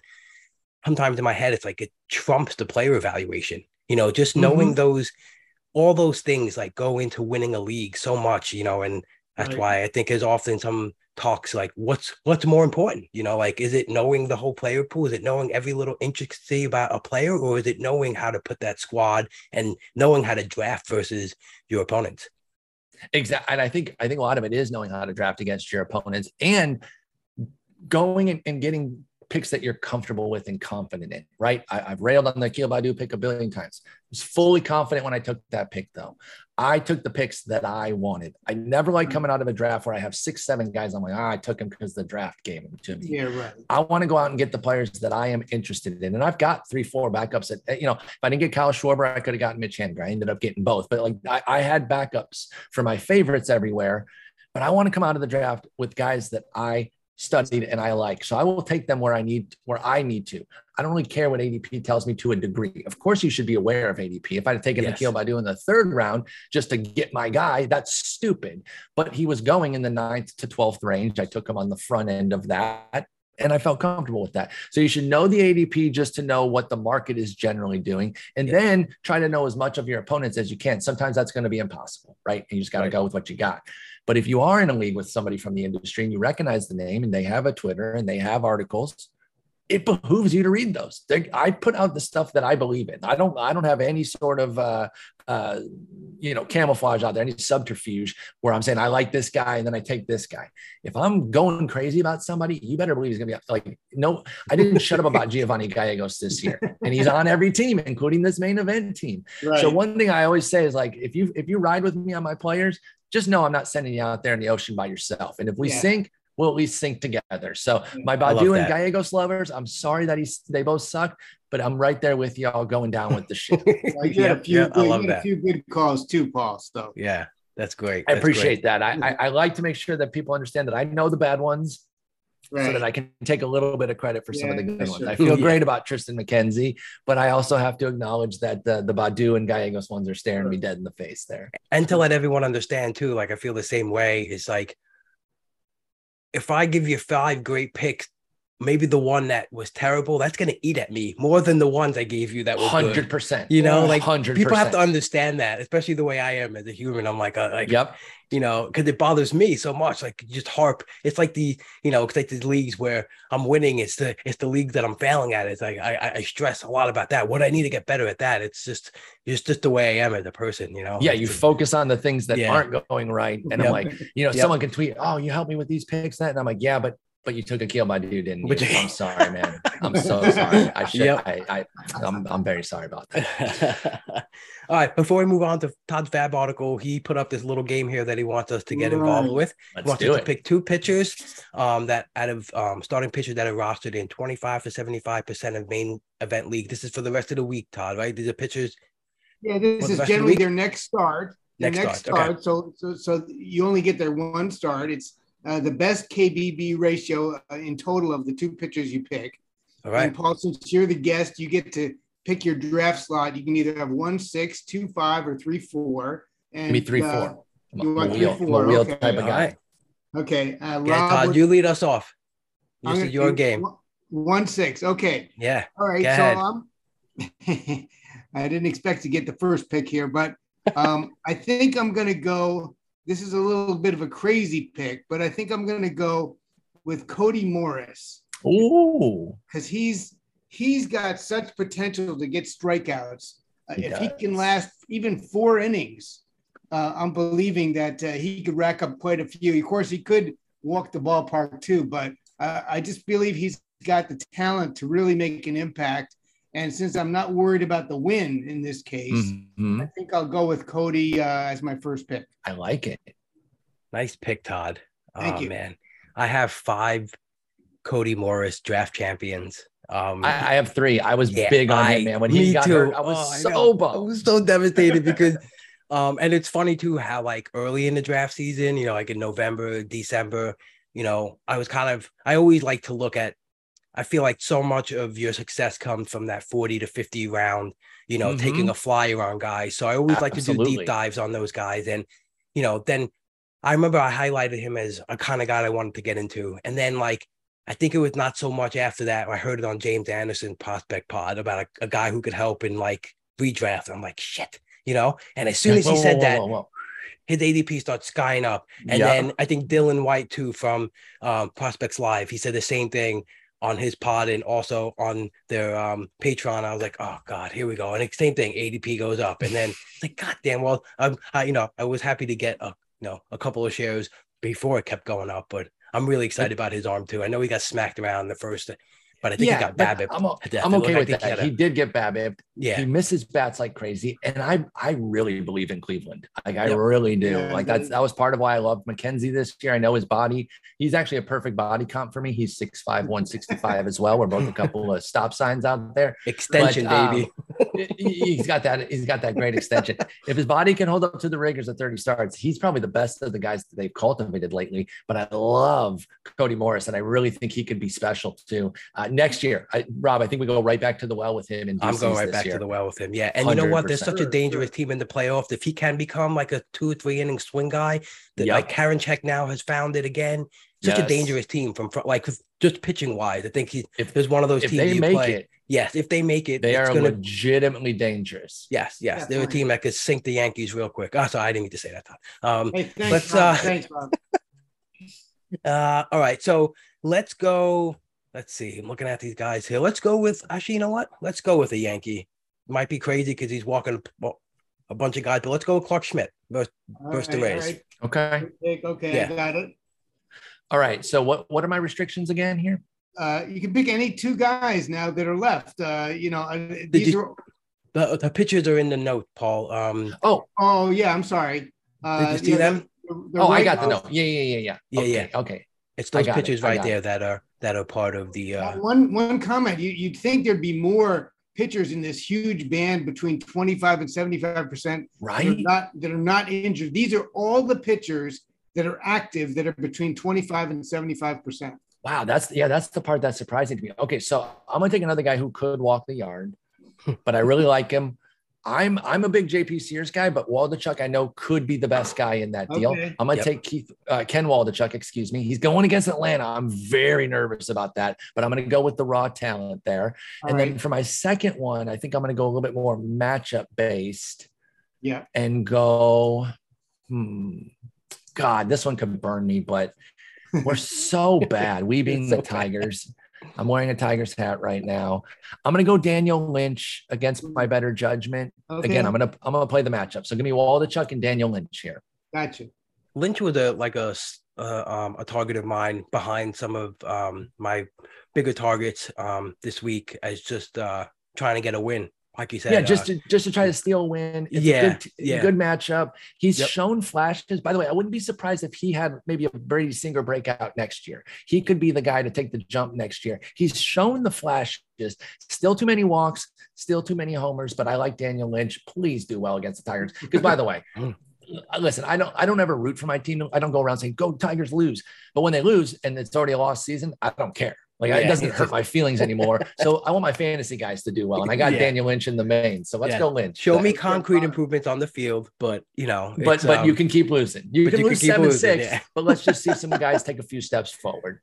Uh, all right, I'm gonna go with a guy who, uh, probably a guy I did a little deep dive on because I like the five pitch arsenal. I'm not so sure about his the surface stats he's showing right now. I don't know if they're real, but I'm gonna go with Assad on the Cubs Mm, for Cincinnati. Another little matchup base here. Hopefully, uh, he can miss a couple of bats and keep guys off the uh, bases with walks. But yeah, he's he's quite an interesting guy. Um, He again, I like the five pitch arsenal, um, but I don't know if he's going to. It kind of seems a little not real what he's doing, but he's gonna he's gonna get a chance to keep throwing. So he was interesting. he was amazing in the minors too. So well, you know, if if if there's some realness to that, there could be a little something here for the Cubs with Javier Assad. I like that pick, especially yeah, against Cincy. Yeah, that's uh, and and there are 19. I t- counted them. There are 19 total options uh, in this contest. So I mean, it, you'd think, like I said, you think there'd be more. There isn't that many choices left after uh, we've taken five off that list. But that's crazy. I, I'm I'm probably I think I'm going to follow Paul's lead and go with Max Castillo against mm-hmm. Detroit. Um, you know, I think he's got potential. I'm not sure he's ready, but uh, again, Detroit has had real trouble uh, on offense, and uh, he could get at least a few strikeouts. I think. I agree. So um, I, will go with that, and uh, I will. Um, I guess I'll put it on Twitter or something. Yeah, put it on Twitter. Perfect. Yeah, yeah, definitely. Because this is cool. Because actually, um, listening to Bubba and Ryan Bloomfield, they they have a little contest going every weekend, and right, they they've noticed too. Like a lot of their listeners love to hear, you know, what they got going on. You know, like their little battles in the weekend. So this is cool. I'm I'm interested. It's a see. ton of fun. This yeah, is a great yeah, idea. ton yeah. of fun. Um, so before I get into Todd's article, Paul, uh, prescribe your FAAB process. Like, what's your style? Are you uh, let it loose? Are you getting guys right off the bat, or is, obviously everything is a little bit league context? But I feel like some players yeah. are a little more, you know, designed to uh, spend early and often, or kind of save for the rest of the season. So, what do you like? Nah, I keep the purse strings relatively open early on. However, I, I'm pretty firm, and I think this year just just sealed it. Um, I don't think I'm and again, when I say ever, I make a definitive statement. There could be a, there could be a way, but by and large, ninety nine percent of the time, I don't think I'm ever spending more than two hundred on somebody. I, I, I have not in my six years seen the payoff on the triple digit guys. And again, mm-hmm. 200 is kind of a kind of the cutoff there. Low 100, even up into the mid 100s, you can get that. But once you start going two bills plus on these prospects that are supposed to be the, the guys, the ones that'll do it, I'm just not seeing the payoff, especially. And it's not even so much that those guys don't always pay off. Sometimes they do. But the guys who cost you regularly 20, 30, 50 bucks, I'd rather take four or five of those or upwards of 10, $20 yep. guys instead of one $200 guy. The results are just going to be better. And I'm just, I've maxed out at like a, a, triple digit bid right now is, is the most that I'll do. In fact, the, the highest win that I had this year was on one that I'm not as happy about anymore. But I, I, bought in on the Michael Lorenzen train early, and I thought more people would be interested. I won 92 to 37. I thought I'd have a more fierce bid there.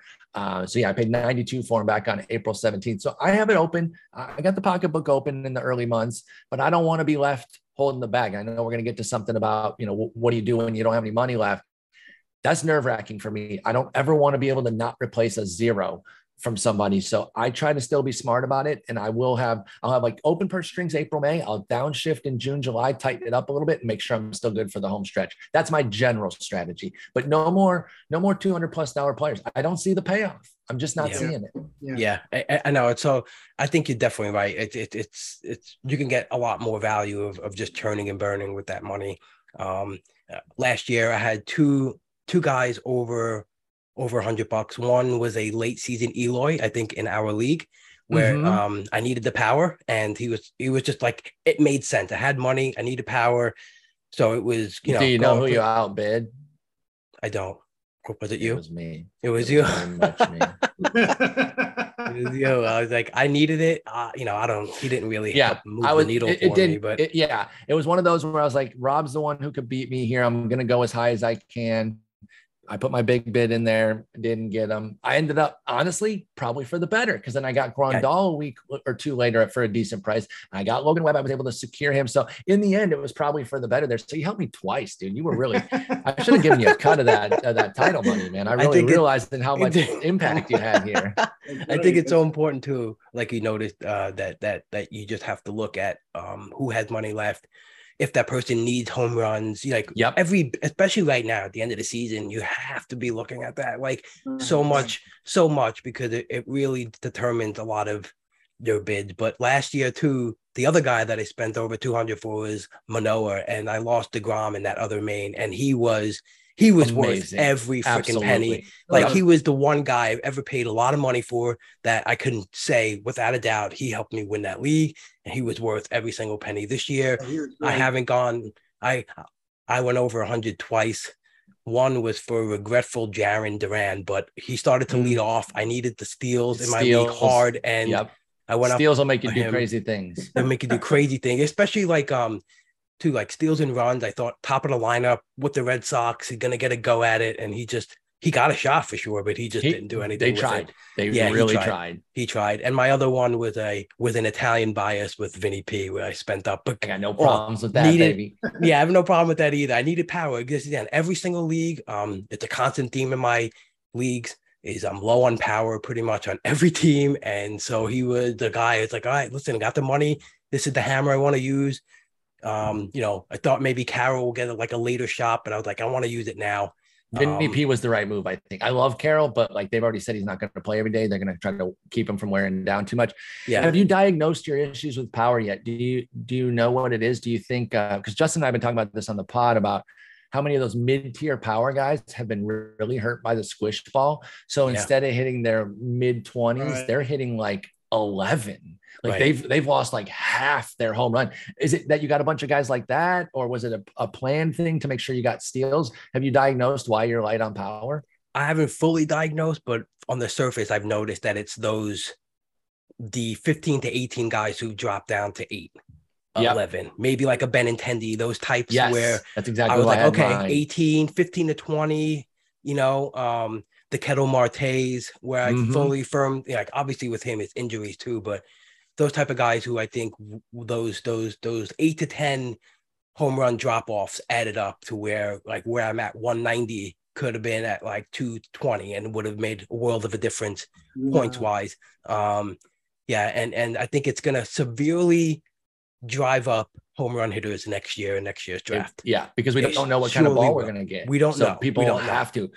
Because tons of people are going through this with these outages. And again, they're not losing four or five home runs. They're losing 10, 15. Yeah. They're losing half their total. Benintendi, great example. That's exactly why I had mine when I was saying that. He dropped 12 homers in 17 fewer at bats. So you can't even say, oh, he got hurt. Right. 538 last year, he mm-hmm. hit 17, 521 this year, five, five. Yeah, he just Right. couldn't hit any. And he just seemed to be finding his groove too with the Yankees, you know, like And then he got hurt. and then he got hurt. He was like a was he was a guy too I held on to, even though it was hurting me elsewhere. He obviously he still he still helped with average. Um, Mhm. but when he got traded, I was like, oh, good. I'm I'm glad I hung on to him. I saw he was leading off on some days, and he was just he was he was good. He was being back to what I thought he was going to be full season Benny, and that injury hurt. I think on a lot of teams because not only that, he gets hurt like at the beginning of the week, which always uh I loved Benny this year, by the way. I really yeah thought yeah yeah uh, that he was a uh, good buyback. Health, you know, if you spike health, yeah, I thought he was going to be big, and that Yep. squish ball just rocked. I think you're dead on about power being brought up.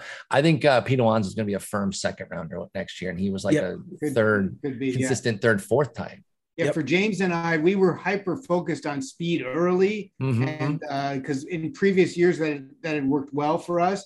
But part of that was we thought you can always get some power off the the FAAB wire, Exactly. and and, and That really changed. you couldn't Yeah. really do it this Not year. this year. You needed a top six round uh, power hitter to really be competing in that category. Yeah, I- I 100% agree there. And by the way, one one other thing we talk about, you know, you need some breaks along the way, you need some good luck. I got the most good luck all year in the very first pick. When Michael Govier took Ozzy Albies, I fell to my knees in pain. I was so upset. I loved Albies. I was very big on Albies. me So I settled for my backup, Mookie Betts. Boogie Betts, yeah, So you settled. sometimes you need you need good luck on the very first pick of the draft. There Yeah. you go. There you go. Fifth, fifth in home runs, second in runs, just phenomenal year. And it's you know, I think I think what what what Mookie always proves is that obviously he has like those years where he flip flops. Like you know, I think it's the you know the the even years where he does better, whatever that Mhm. that that that fallacy is. But also too, a lot of it was put on the fact that he was hurt. But he is one of the best athletes Not even in baseball, just in sports. just, in just out there. He's one of those guys who's good at everything. We know about his bowling. He bowls 300. Not that that's the most athletic sport, but he's just one of those guys. Yep. We all had a friend like that. You might have been that friend. And if you were, I hate you. But um, that you were just good at every. I did have one of those. And he was a brilliant soccer player. He like was on scholarship at Memphis, but he could play everything. He's like, and then we had him play on our uh, intramural softball team. He's like, I never really swung a bat for three home runs, just clear over the fence. It's like one of those guys. That's Mookie. He's just good at everything. And Right. I listen. I did get lucky that I ended up taking it because it was going to be it was Albies, Woodruff, Betts. Those are my my three there, and I was going to get one of the hitters and Woodruff. So if Al- Albies hadn't gone, I would have taken Albies and Woodruff.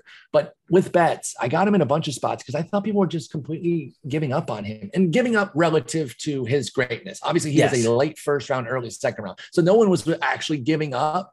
Right. But the fact that he wasn't a firm first rounder, I had him sixth on my board, guys. But I had Albies fifth, so that's why Yeah. Albies was still ahead. If you're if you're wondering, like, well, why, why would you have taken Albies then?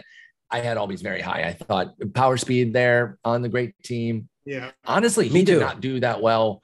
Like, even when he played.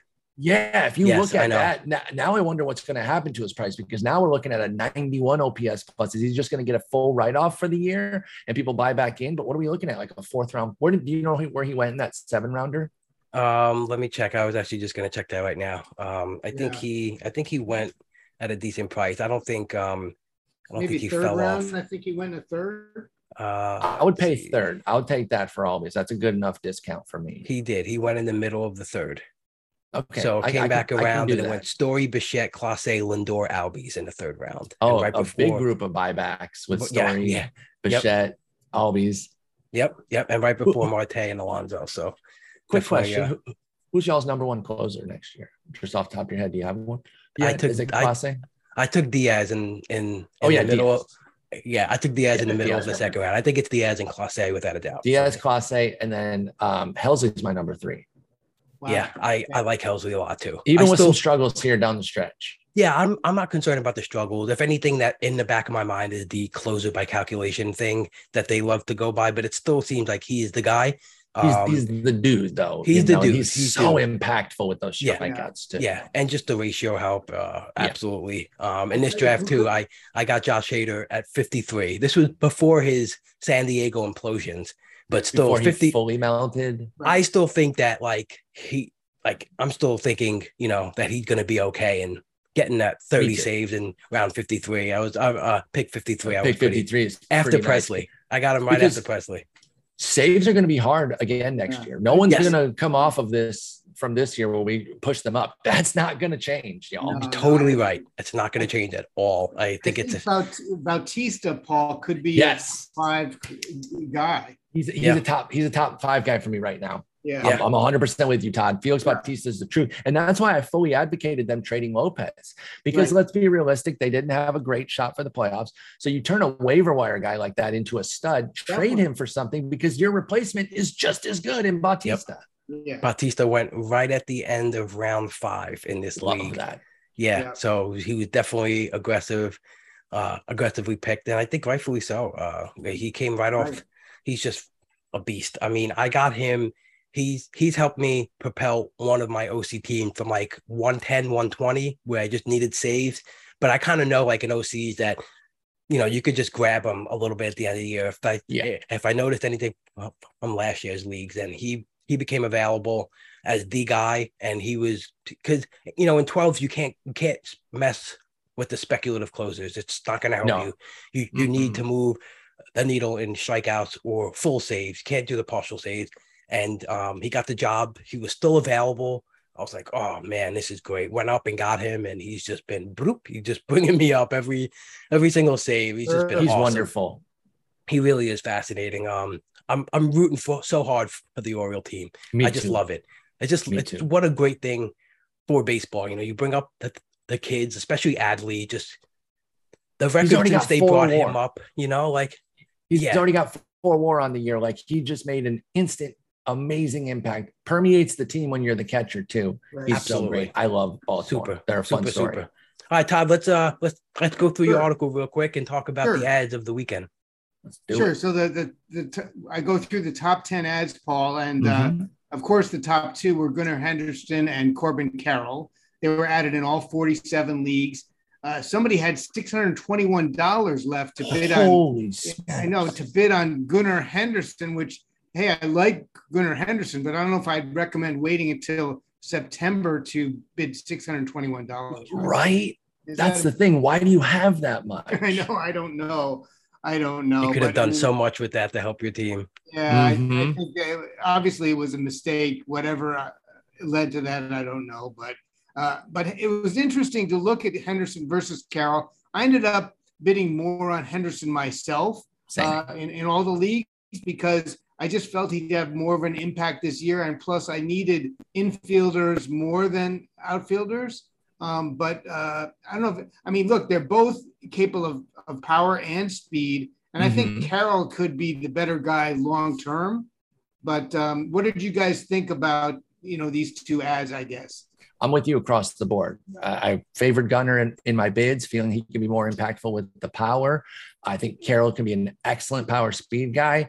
Uh, them saying that he's not going to play every day because he's 21 and he's coming up, you know, uh, with his biggest year here in terms of games played, and they don't want to just run him into the ground. I respect that. Like I totally get it, and so I have to adjust accordingly. And so I downshifted a little bit on my Corbin Carroll bids. Now in my main, I didn't have any money for either of them, so that's not where I'm talking. It was my other leagues where I could get them, and my other main with my buddy Colin. We could look at at one of them, but we still didn't really have enough to compete. But I was favoring Gunnar. Both can be instrumental down the stretch, uh, but Gunnar I think has that pop, and he already has a stolen base as well. It's not like he's devoid of speed. He Right. can give you a couple down the stretch here, and there might not be enough time for Carroll to really flex his speed. They might equal each other in steals with like four each type of deal. So give me the guy who's got the more ready power, Yeah. which is uh, uh, Gunnar Henderson. Okay. Yeah, I agree. I would more Gunnar. Um, I the hair did it.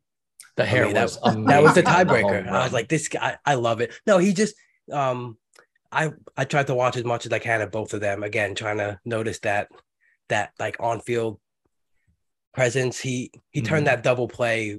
Uh, it's just it was Oh, just so fascinating. His footwork and not that that matters in fantasy, but I was just like, you know, it consumes you when you're watching the plays. Like he just he popped off the the screen. I was like, this kid looks like he's got it. I felt like the Orioles were more in a position to bypass the we need to save his at bats and plate appearances and get that compensation pick next next year. So I was looking at that too as you know a little tie break too because Carroll's been sitting enough already to make you you know especially in the 12 team league. Uh, I mean he already sat yesterday, so it's probably not a great start for a three game week this week. You know this half a week, so I was trying to look at things like that. I did have money for them in my one main, um, but I chose to go a different route instead. I needed power, so I went the Hiora Toglia um, route. Um, like Toglia. yeah, yeah, Okay. yeah. Okay. I, I, I doubled both of those guys up, but um, yeah, I I didn't have. I think I got Carroll for one buck in an online championship. Again, talking Love it. about how crazy that is. He was at- OCs are insane. I had, I had got- four. I know, insane. I had four bids in. He was my last one as a buck. As a okay, again, I'm worried about all those things, but he was like, okay, I'll take him on because of the three game weekend too in in Colorado. So I was like, okay, Exactly. even if it's a one dollar streamer, and I was like, I can't believe I just got this guy for a Can't dollar. believe you got him for a buck, but that makes just- it worth it. I will say next week they got four lefties, so be careful with like your Oh, Jake yeah. McCarthy, your Yep. Corbin Carroll, your Alek Thomas uh, next week. But for this week, I I like them too. for that, McCarthy uh, is a guy series. though. I've been, I don't know. I can't keep him out of the lineup now because He's he winning burned- leagues. He, He is, like, literally being a league winner right winning now. leagues. He's Yeah, there was one Friday where I sat him because he wasn't starting that Friday. Stole three bases that weekend. I said shit, and then the same thing Oh. one weekend. I think with a lefty too, and it didn't matter. He hit like 300, and it, it just He's crushing was lefties too. So you can you can ride with him all the way. Eight ninety just six been- yeah, he's not just a speed guy. He just seems like an overall really you know solid baseball player. Um, Agreed. and you know i know there's a lot of debate too about um, whether or not people should be able to spend money if they're out of the league or you know like um because the two guys who got gunnar and carroll in my second main event are are ninth and 13th in the league Mhm. you know which is fine because i look at it too like i'm second i'm trying to gain first I'm four points out of it so if it's not going to the top half of the league that's cool you know it's like it's not exactly. it's it's not going to really affect me. Also, too, I feel like a lot of that stems from people who are really aggressive early and expect to f- land guys later on the cheap. It just you're, doesn't work You're like that. exactly right. And You like, know, it just doesn't work. they don't Like owe you like I to slam somebody for participating is so weird because we usually slam people who don't participate. yes, amen. And like right. it's just sour grapes. It's the same as like any trade veto where you're just looking out for number one and you're mad that you didn't get them. I don't care if somebody didn't play for four months. They just they didn't doing anything. I I don't know what went on in their life. What if it was something horrible? I don't know. Right. Maybe it was just negligence, but what if it was horrible? And then they're back, life has settled back down, and now they're playing hard, even though they're in ninth place. They paid 1700 bucks. They can do whatever the hell they want that is Right. legal. As long Right. as there is no cheating and you can't really cheat. Even if even if first place calls up and says buy him, that's only like that's lame. I would hate that. But even that, like you can only do so much with that. So as long as it's not cheating, I don't have a problem with it. And I don't think people should complain about it. People can play as long as they want. And you don't, here's the thing. You're not crying and calling that person to put in a full roster when they don't have a full roster. So why are you complaining when they're coming out to get that full roster? Absolutely.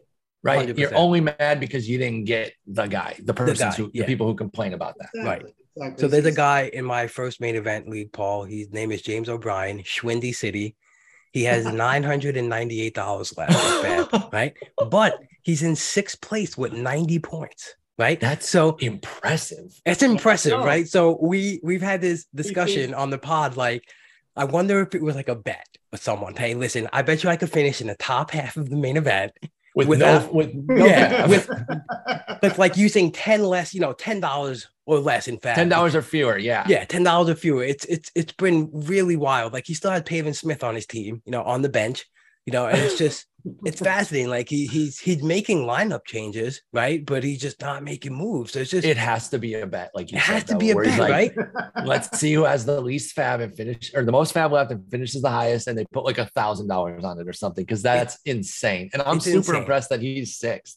I know, that's super. amazing. Impre- I don't know if that says more about the rest of the league or just him in general. Or his draft was amazing. Or his Yeah, draft was yeah, just it- fire. He I has, mean, he has some great pitchers. We looked at the pitchers; they were really good. He has Yeah. to, right? Because that's Yeah. where you would normally spend FAAB Got on just by the virtue yeah. of injuries. Amber, Gallen, Okiti, Montas, Pressly, Scott Barlow, Herman Yeah, Marquez, Devin Williams, uh, and Ranger Suarez. So that's his. That's amazing drafting right that's there. his It's really staff. uh, he's got the Bichette, Maldonado, uh, Bryan Reynolds, Cedric Mullins.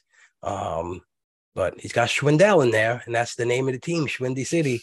Uh, but he still got Alex Kirilloff at first base. So, again, just wild that he's again, and and if it is a bet, I hope this guy listens, or if anyone knows James O'Brien. yeah, please, please, please, tell us. 'cause please tell want me, be like- in on this, and I want to see how it finishes. Right, right. Because uh, maybe it was way more than what the purse is for first, second, or third. So, Exactly. If they're God like, let's put him. five G's on this, or 10, really. you know, maybe they're big sharks, and him and his buddy are like, you know, he doesn't care about the league. Who cares? yeah. He's just trying to beat his friend because they put 10 G's on this Yeah, FAAB. Yeah, uh, yeah, yeah. This It's- FAAB it's bid that they're doing. really, That's really wild, really wild. By the Uh, way, uh, Triston Casas just hit his first home run. Let's Okay. go. Welcome to the league, Casas. All There right. you go. Yes. Welcome to the league. All right, so the next the next biggest ad was uh, unsurprisingly Jimmy Herget, who's been getting saves for the Angels. Yes, he looks like was the guy. picked up in 45 of the 47 leagues. But you know, these were really uh, you know $16 and under bids. These were all people trying to get them for cheap, and a lot of them succeeded. You know, and uh, but I think he's pretty much the closer now for the Angels, as- as far as I can tell. I, I agree. And he seems to be the guy to go get. I like picking up Jimmy Herget.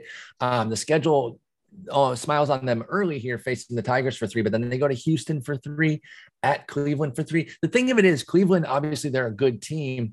Um, if the Angels do beat them or Seattle next week, you should assume it's probably going to be a pretty close game. Those are two pretty quality Yep. And if they somehow pull one off against Houston, it'll likely be a close game. So that is one thing about the lower team closers. I, I don't use this as a strategy at the beginning of the year because you still want the guys on the best teams. The most wins are going to generate the most saves. But coming down the stretch, I'm not afraid to go for some of the guys on the mediocre teams or poor in this case, the Angels. They're not very good uh, because if they do win, it should be close. So I liked Herget. He was a good pickup. I didn't need saves anywhere, so I didn't have to go for him. But I, I saw that as a as a solid pickup. And he's another body count for me because he's a string bean out there and he wears glasses. So he looks even more like me than Triston McKenzie. Well, that's good. That's good. he's got that um, you know, he's got that release point that I think really helping with the deception and the tunneling of his pitches. because Yep. it, it's it's like near Paul Sewald, but not really. Um, and he gets even though he doesn't throw like super fast, he gets like pretty decent ride on on the fastball. So I think he's just right now a guy that's hard to pick up. Um, Agreed. I don't, yeah, yeah. I don't know if he'll be one of the guys that last, but right now in the moment, he's definitely getting the chances. He's getting the opportunity. And like you said, Paul, it's not about like the winning teams. It's just if they play close games, you know, like the Astros beat teams up, you know, because you know, we talk about the Pressly thing, but the Indians play close games. So either Mhm. way, if the, if they happen to be in the game, you just know that he's going to come in and uh, definitely getting a shot. Um, I put in a question here for you guys because these guys kind of got scattered about in the leagues that, that they were available for some similar prices. I know they weren't the top 10 guys picked, but um, John Schreiber and AJ Puk. So for the rest of the season, who would you rather guys Yeah. between the three of these guys? Between the three. I'll go Herget, Schreiber, Yeah. Puk. I love Puk's talent, but Oakland is so terrible. So yeah, Yeah, they're just absolutely. so Yeah, just really bad bad. right now. Yep. they want to throw Puk on back-to-back days. That's another thing too. They want to protect him. So it, I love the talent. I think he could actually be the closer next year. I think this year's kind of a foundational year to where they feel like they can give him some innings, and then next year maybe turn him loose in a role like that. But this year, I, I don't think he's going to get every opportunity. Right. And they're easily the worst of those three teams. I like Herget a little bit more, even though Boston's better than the Angels, just because Herget is more set as the guy, and then Schreiber as the secondary guy there. And he's gotten the last two saves. So I think he's kind of the guy right now because they like Whitlock as a Swiss Army dude. Yep. Yeah, and I think he kind of took over that Houck. Um, we see when Houck and Whitlock were kind of like splitting it. It kind of looks like, for a moment, it looked like Matt Barnes might have gained some steam. I think he got one save chance, and that's all. It, that's all it takes for like a former thirty closer, Oh, a thirty save guy. It just takes one. Put him back in the bid list. You know, like you rush. we put all, a all watch get list. jumped right back in. Yeah, yeah, yeah. We just jump back in real quick. It's so funny. Uh, fantasy baseball is so great like that. So the ne- uh, on the fourth and the eighth most picked up players I'm putting together because these were the Rockies hitters Toglia and Bouchard. Mhm. Um, Toglia went for in significantly more leagues than Bouchard. I didn't see them as that all that different myself, but Toglia went 40 leagues and Bouchard 23. oh wow. Yeah, I think that's a name. That, I think that's a name value thing, Todd. maybe, maybe. People just aren't as familiar with Bouchard. That's my guess. That's my guess. I mean, his numbers were pretty close to what Toglia was doing. I, I don't know. I, I, He spent more time in AAA too. Like you could make a case that yeah, Toglia is the bigger prospect name, but Bouchard might be the better pickup. He's the one who spent. He's 26, so he's a little bit more, Yeah. you know, finalized as who he is. Right. And he had the big year in AAA, whereas Toglia was crushing in AA and only spent a couple weeks in AAA. So you know, I like both, but I wonder if Bouchard, because he was cheaper and more available, because he'll be more available this week, Yeah, maybe maybe- he's the guy to go for. And it's like Maybe, he's uh, a little I more think active on the also- bases too. Mhm. Yeah, Bouchard, I think, is eligible in NFBC in outfield, uh, whereas uh, Toglia, I think, is first base. Yes. So maybe. Ah, that there you might- go. That might have had something to do with and it. as Toglia well. is not too far from getting outfield. Um, I think he's played seven Oh, games in the outfield, so he'll he'll have first and outfield, which will be pretty huge. I think. I Um, love I infield outfield. yeah yeah, and you know what, Paul? I think it's funny. You know, a lot of the oh he's twenty six, he's twenty seven. Um, you know, um, Schwindel last year, Joey Meneses this year are showing us that that's not a bad thing. You know, No. if you need help right now, it's not a bad thing. Especially here yes in the in the second half of seasons when guys are playing sure. Joey Meneses might not do anything next year. I don't care. He's been amazing this year. He's the perfect frank Amazing. Schwindel for this year. Yeah. Sean bouchard might not have a brighter future than michael toglia next year but this year the 26 year old maybe they trust him more as hey this guy's a veteran. He's been around for a while. He's not a veteran to the majors but he's an older dude and older dudes sometimes get a little bit more trust Exactly, down the stretch. Yeah, Yep. yeah. Yeah, I I- think that name, that that name value thing too. He was definitely higher on the prospect list of of many others. And if that's a lot of process that people do, is they just look at the prospect list, or look at James Anderson's or anybody else's list, and they'll see Togli up there, or he had been up there for a while, so they'll jump on that name for sure. Um, I think he's. I think overall, I think he's just got a, a way mo- like a a lot more of a power profile. That's kind Yeah. of what I was going for. And this is strictly too for obviously you're going to sit him next week. They have five game week away from Coors. So I Mm. strictly know that. But then they have a full week the week after that. And then, as we know, I think a lot of people know that the, their last 10 games is not in Coors. So this was Yes. strictly a play him for two weeks and see you later, pal. and then you know? pass. Yeah, Yep. yeah, and yeah. So unless he proved that he could hit on the road, but it's still it's still a hard hold No when more Coors Field. Yeah, right. yeah. And yep, I, I think they play the Dodgers and the Giants in those games too. So you're not getting easy pitchers very while true. being on the Right. road. Right, absolutely, absolutely. Now, Who's next, don't, Todd? I, I don't want to um, mention all the guys on this top 10 list, but one guy I do want to mention, maybe selfishly, because I, I picked him up in a lot of places, is Spencer Steer, not because he's a great player, but uh, the Reds, speaking of schedule, have a nine game week next week. So for those people listening, yeah, yeah, Paul, I they are scheduled for nine games, if I'm not mistaken. So Let's even even if uh, you get a guy that's like playing two thirds of the time, You That's still get a still a- nice six game Yeah, week there. yeah. So uh, I would just keep that in the back of your mind. Um, Steer, I don't know if he's going to play every day, but he at least was hitting the first few games he got up. And uh, like I said, anybody's capable of a little hot streak, and he could maybe help some of my teams. I think there's room for him. I think that's a really savvy pickup, especially with the nine gamer coming up. He came over from Minnesota in the uh, in, in the Tyler Mahle deal. Yeah. Continued to hit with their AAA after having a good AAA with with the Minnesota Twins. I like Spencer Steer here. He has good plate skills too. He takes his walks. He doesn't Yep. strike out too much. That's a good pickup, and I think I'm gonna be looking at him this week with the nine game because he didn't get picked Yeah, up everywhere. He's You're looking at him with the nine He's games. Around. And- and- I Yeah. think he's going to play too. You said you're, you know, you're not 100 percent sure if he plays all the time. He's played third, first, and DH, so they're moving him around to make sure that Spencer Steer's in in the lineup, and I really Yep. like Yeah. that with Cincinnati.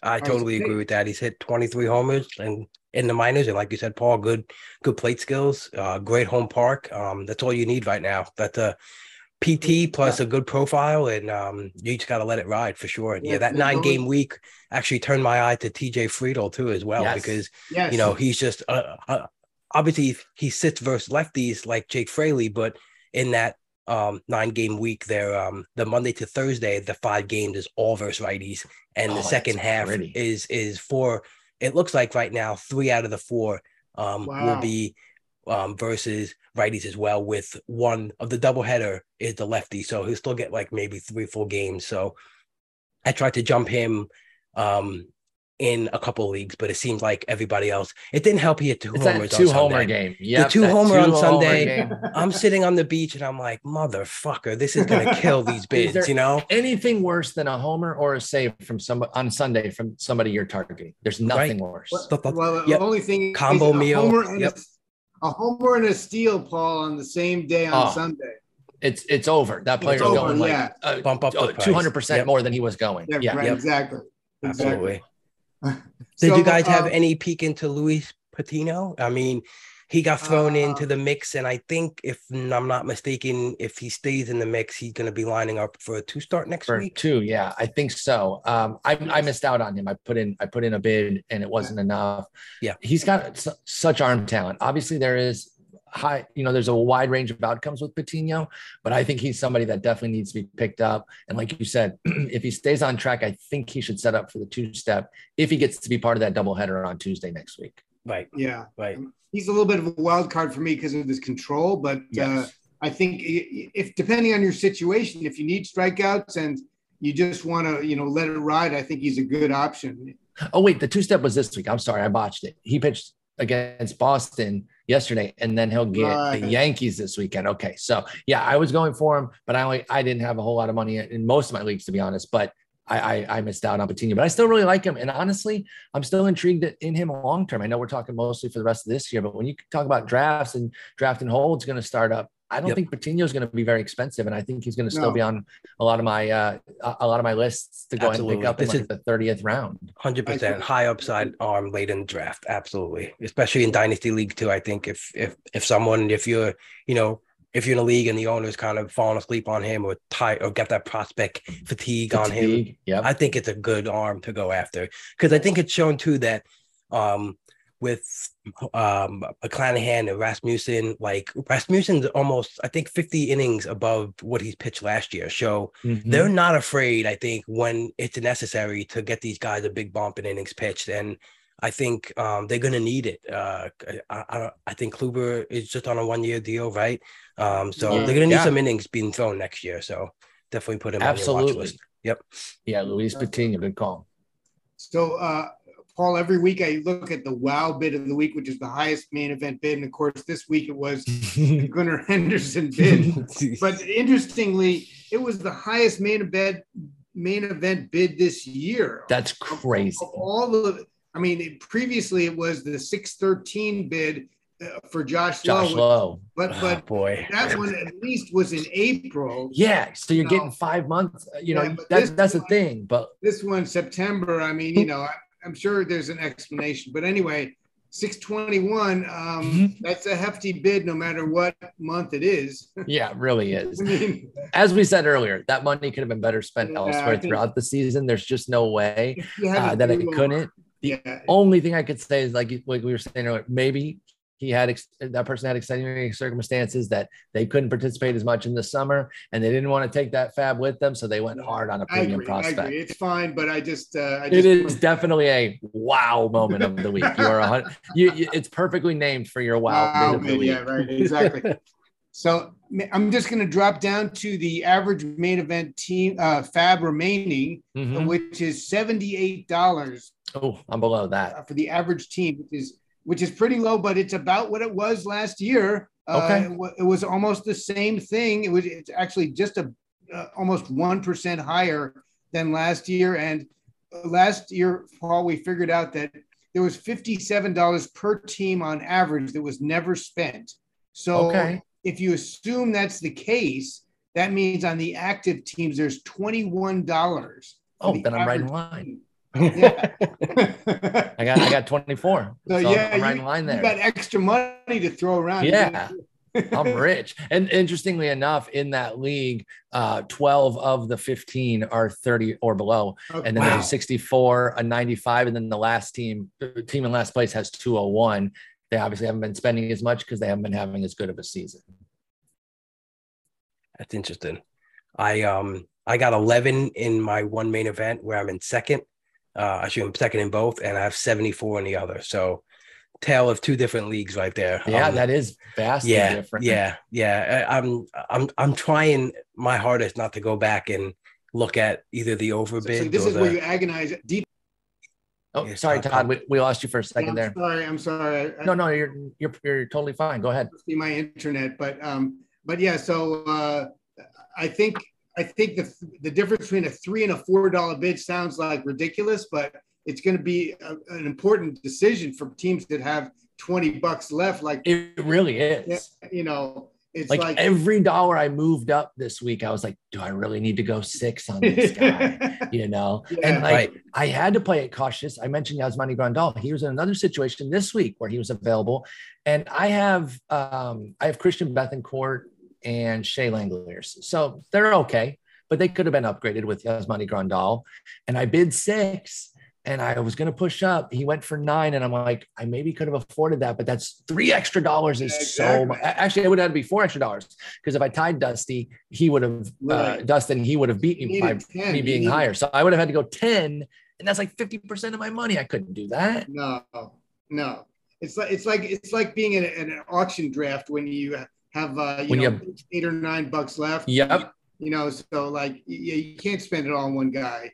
Um, so anyway, it's just going to be fascinating. I know there's a lot of owners that are really in the hunt, but they have a low amount of money. So you gotta. Including the out- leader, right? Well, yeah, we'll get Yeah. to him. We'll Okay. get to Bob. Sorry, I didn't mean to jump it. Didn't mean to jump but- it there. but- Go ahead. Um, before we do that, I wanted to, you know, Paul, we I look every week at the four widest pickups from three weeks ago and try to determine whether they were good, bad, or indifferent pickup. And this year, interestingly enough, uh, the pickups have been a lot better on average than they were last year. I don't know if that's that's uh, something that people are doing differently. Rob thinks it's because I'm writing an article, which I don't. That's it. Yeah, yeah. He's beefing I up think his I- article for. I no, think but I know the- what it might be. Go ahead, I I think it's impressive too because Todd is a real tough judge. He's a real tough judge. right. hey, that's you got it. You got to be there when you when you're handing out these grades. So I wonder now. It might be coincidental that it's four hitters, but the fact that it's four hitters, I think the reason for that is the NLDH. Um, Jeff and I were talking about this about how much easier it's been to find hitters. We've been talking about this across the industry all year, but I wonder if that's because a lot of you know the, the four guys that you listed, Vaughn Grissom, Joey Meneses, Manny Margot, Emmanuel Rivera, three of them are in the NL. Right. And I feel like with the NLDH, we've seen a lot more plentiful batters and quality batters at that. I wonder if that's playing a role in. Well- I, I don't know how many how many it's been hitters all week. I read your article. We have been, most we've had a we've had the reasonable share of pitchers, Rob. I think. Uh, okay, It's not. some of them been that's like- not that. it's not been totally hitters. It's it, it's just I think um, the results have been better. I think it's partly just the performance, and there's been more players bubbling up. I mean, Vaughn Grissom. I don't think people were on him at all in No. the early part of the season. Maybe Braves fans, but that's it. Right, right. And Joey Men- Men- Meneses, I think you mentioned, but he's been fantastic. Um, you know, in, in his few weeks on the on the team. So. Mhm. I I think he's helped lots of teams with power, and uh, Margot's a proven bat, so that's not unusual to, to get his win. And the only guy I didn't give a win to was Emmanuel Rivera, who's been he's been okay, but he's been a little in and out, not quite Yeah. playing all the time. Um, And, and the power dried up. He was hitting for some pop there, and it started to dry up a little bit. Made made him the least of those four for sure. right, but even, look at the record, Paul. I don't know if you have the article in front Yeah, of you. Yeah, I do. Uh, it's 29 thumbs up for the year, which is 38 percent.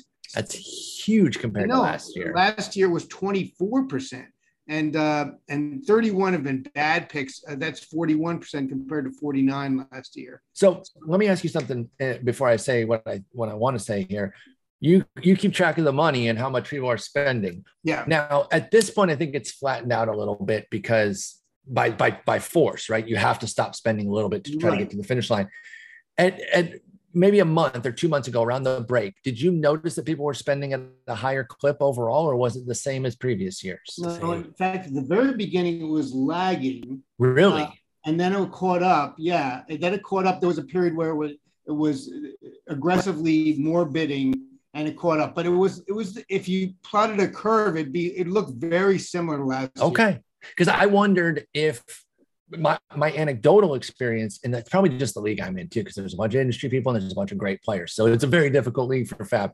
But I, I was surmising that perhaps people were taking FAAB a bit more seriously this year, No. playing it a bit tougher um, with like more FAAB articles coming out. But no, you're saying the money's been spent the same way. Yeah, no. Um, and that's interesting to me. Yeah. So sometimes your anecdotes, you know, they don't check out when you check the numbers there. No. I, I felt like people were spending more money than usual before, but I guess they had to downshift. And like you said, they weren't even spending it earlier. And that's when I most thought it was happening. So I was dead wrong on my theory there. No, no, I think I think it was like a like a week eight to 12, Yeah. 13 ish, where it was a, a little more beefed up than previous Okay. year. Um, Yeah, I kind of think right. maybe too, like maybe the short season like messed up a lot of people's approach to FAAB. I think it absolutely. Right. And then last year, maybe everyone was like, "Oh, wait a minute! I don't have only nine weeks for a thousand dollars. Yep. It's twenty six. So, you know, I completely agree yeah, with that. I think that has to something to last do with it. Yeah, yeah. But like you said, it's a great point. There's more attention now on the NFBC. There's a lot more people Mhm. covering,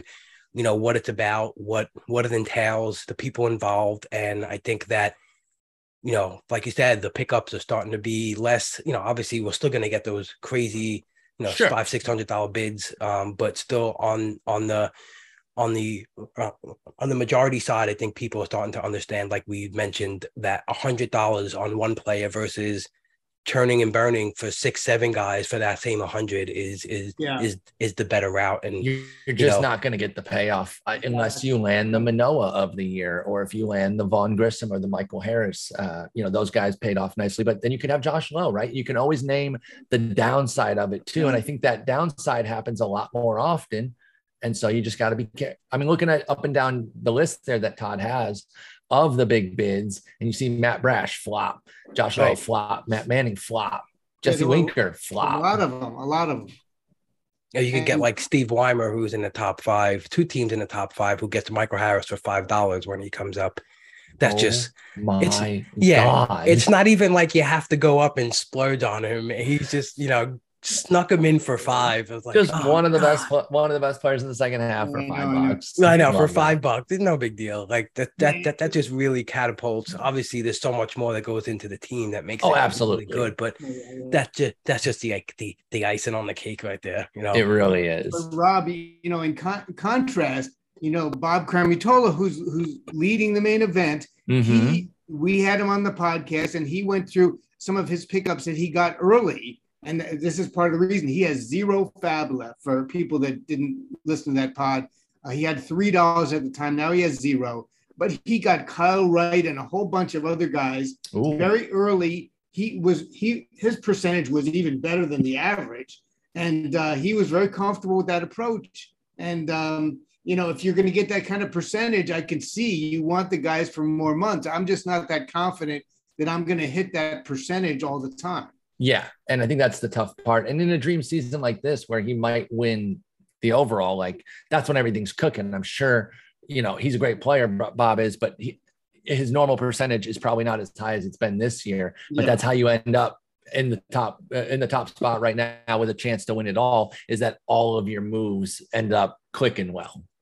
He's got a good team, but I mean, I would have kept personally, even in his situation from a few weeks ago, I would have kept another couple of bucks Me too. for the end, just because if you can have an injury, you can pick up a pitcher. I mean, that last um, that last three days, Paul, when there's um, you might have some good pitchers that are just not pitching those Yeah. last three days. You have to be able to replace them. So, I think you might want to try. I mean, you can't. There's not going to be tons of guys to pick up, but um, the case from some relievers. What if you, you know, yeah, That's going to be With such it an being a half interesting. I can't wait for that. It really week. is Yeah, because with it being a half week, you know some reliever win is going to move a league. exactly Right. It's absolutely going to be like I picked up freaking Domingo Albert, Acevedo. Albert Abreu. Yeah, I picked up an Albert Abreu for his strikeouts, and he got two wins for the Yankees. Dude, He came in in the seventh, and you know it's going to be some crap like that. And I, lo- I don't, I was like crap to denigrate it. It's going to be stuff like that, and I Yeah. love that.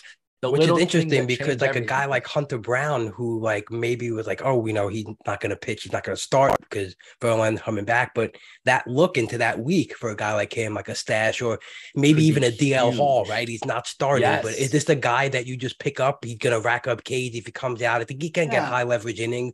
Maybe sneaks in a save if Bautista isn't available. I don't know. It's just there's going to be, and I think that they- you know, like they're that not time gonna, to they're not going to save Hunter Brown for the first game of the playoffs. No, Right, Don't let right. him pitch. And he Right. could now the great outing yesterday might make his price too high, but he Right. hadn't pitched to that point. So people were probably like, what's going on with this Hunter Brown guy? But now you th- you see him as one of those guys who could be that middle reliever Right. there in the final. That last half week is going to be nuts. And the FAAB It for, is. for it is going to be insane because nobody has any money.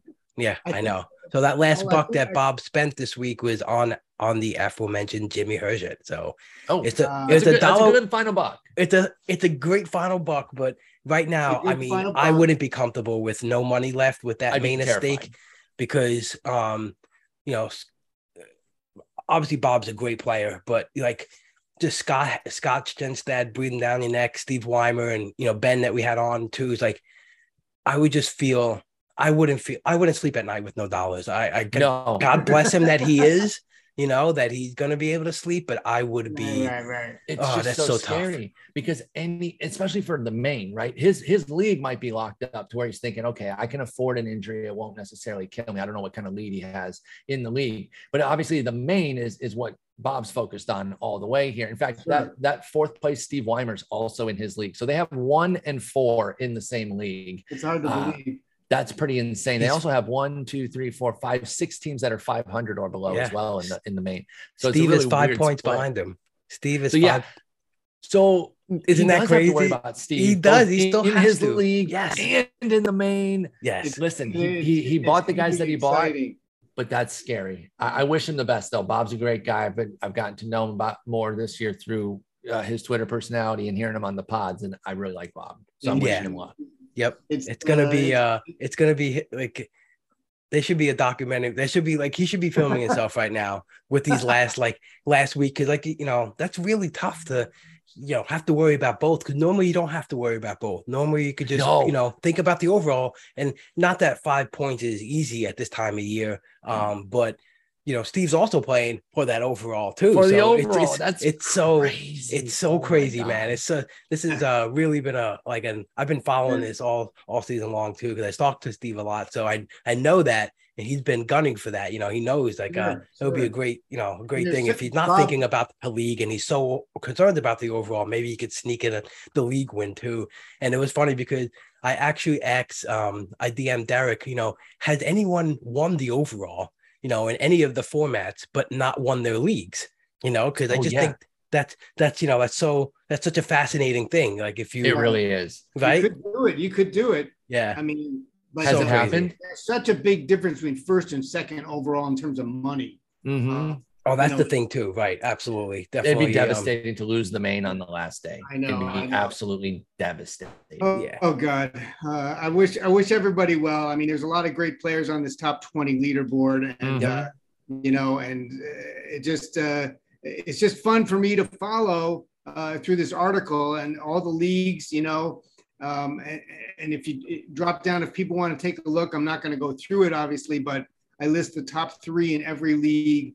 And uh, these leagues are not easy to win, as Paul was attesting. Mm-mm. you know it's just to win one main event league is uh, an accomplishment. So um anyway we'll see. I'll follow it for the rest of the season and hopefully um you know it- it'll be one on on some good plays not you know Yeah. some- some I don't want somebody luck. to lose it. I want somebody to win it. You know, where, where yeah. somebody's performances, whether it's Bob holding on with a few of his guys popping off or Scott having a huge Right. I want I want big performances to carry it more than I want to see somebody not fade. not six earned runs in one Yeah. inning. from a stud too. Like I don't want somebody's Corbin Burnes. I know he just had a five earn run out. I don't want him to have another dud or something like that. I hope the stars are stars and we just get a great Right. finish here because I've been watching it too every day. I check in on the overall. Maybe Patrick Corbin comes in as a stream and just wins the league for somebody. That would be amazing. that would be um, that would be story worthy. But um, absolutely, uh, Paul. Before we end this, um, I've been asking Todd a bunch of would you rather's the whole year out of my pod Okay. deck right here, and the best one that I've got a response from is the one I'm going to read for you. So, Okay. would you rather spend the night in a dumpster or a porta potty? oh God. I think in a dumpster. Um, because while there could be poop in there, there's definitely gonna be some. so I'm gonna go with the dumpster. that's my that was my answer too we Uh, might find something squishy in there to sleep on, you know. It Yeah, might- yeah. You might even find a little bit of food, you know.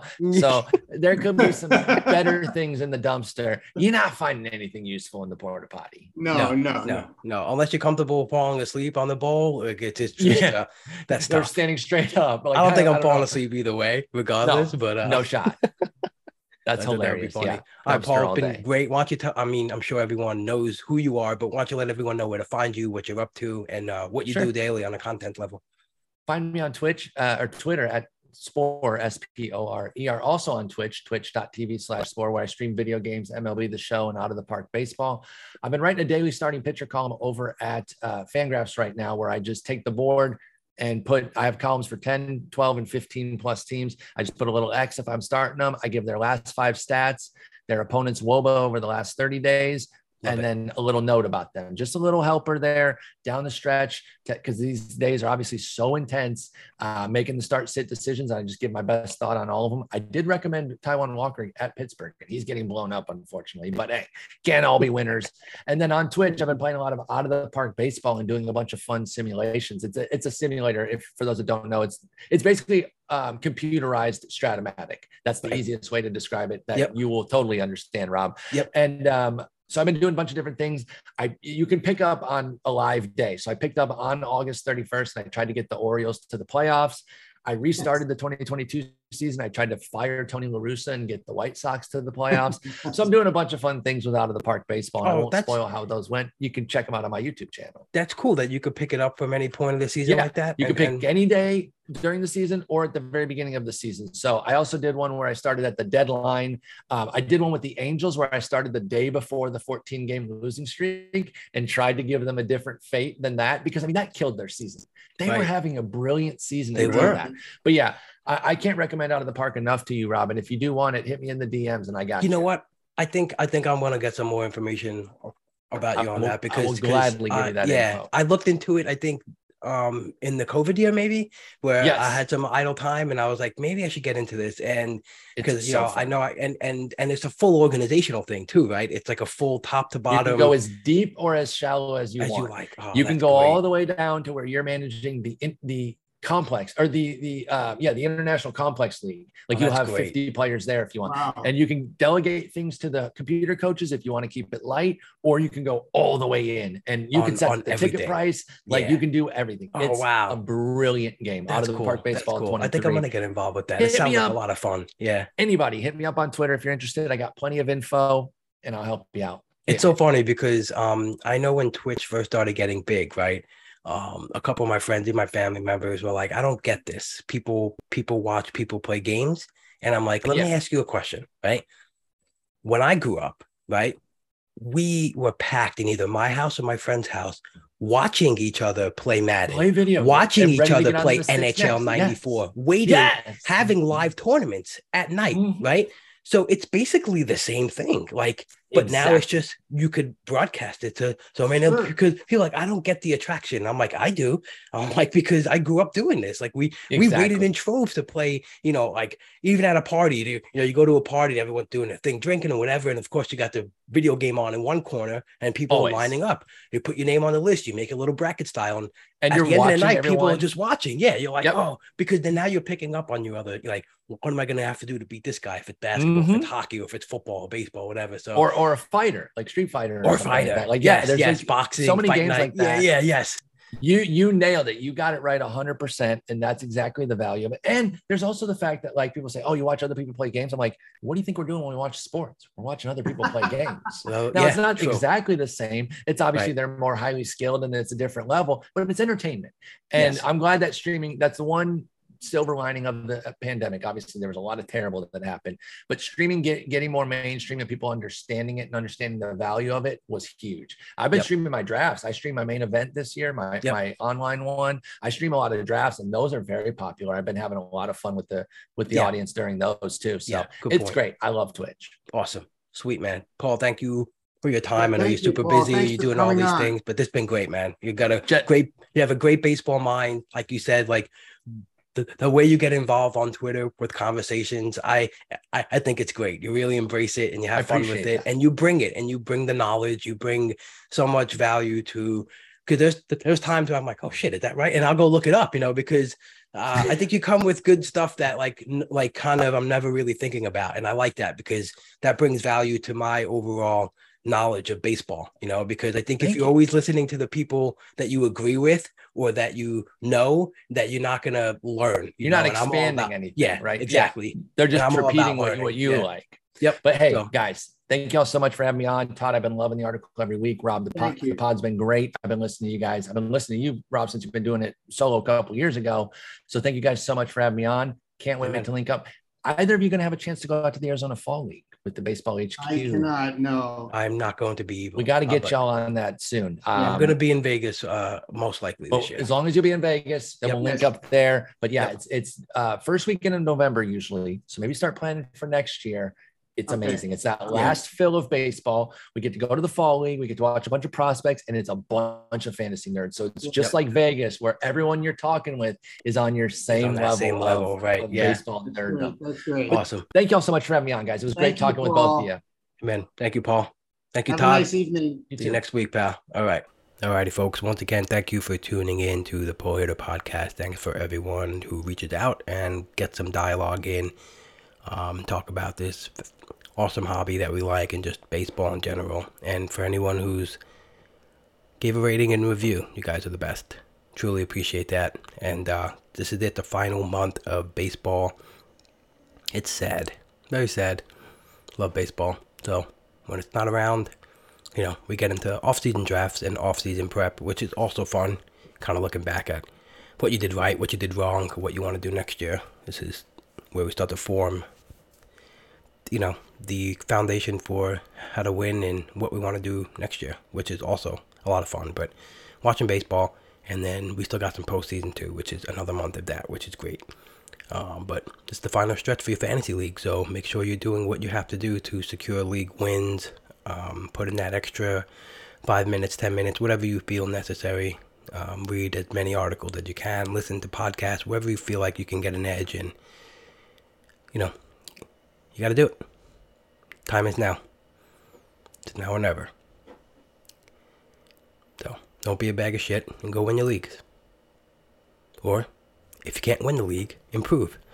If you want to go from eighth to third in Roto, great. If you want to spoil a someone getting into the playoffs in head to head, do that. You know? Put your best foot forward. Don't quit on your team, don't quit on your league mates.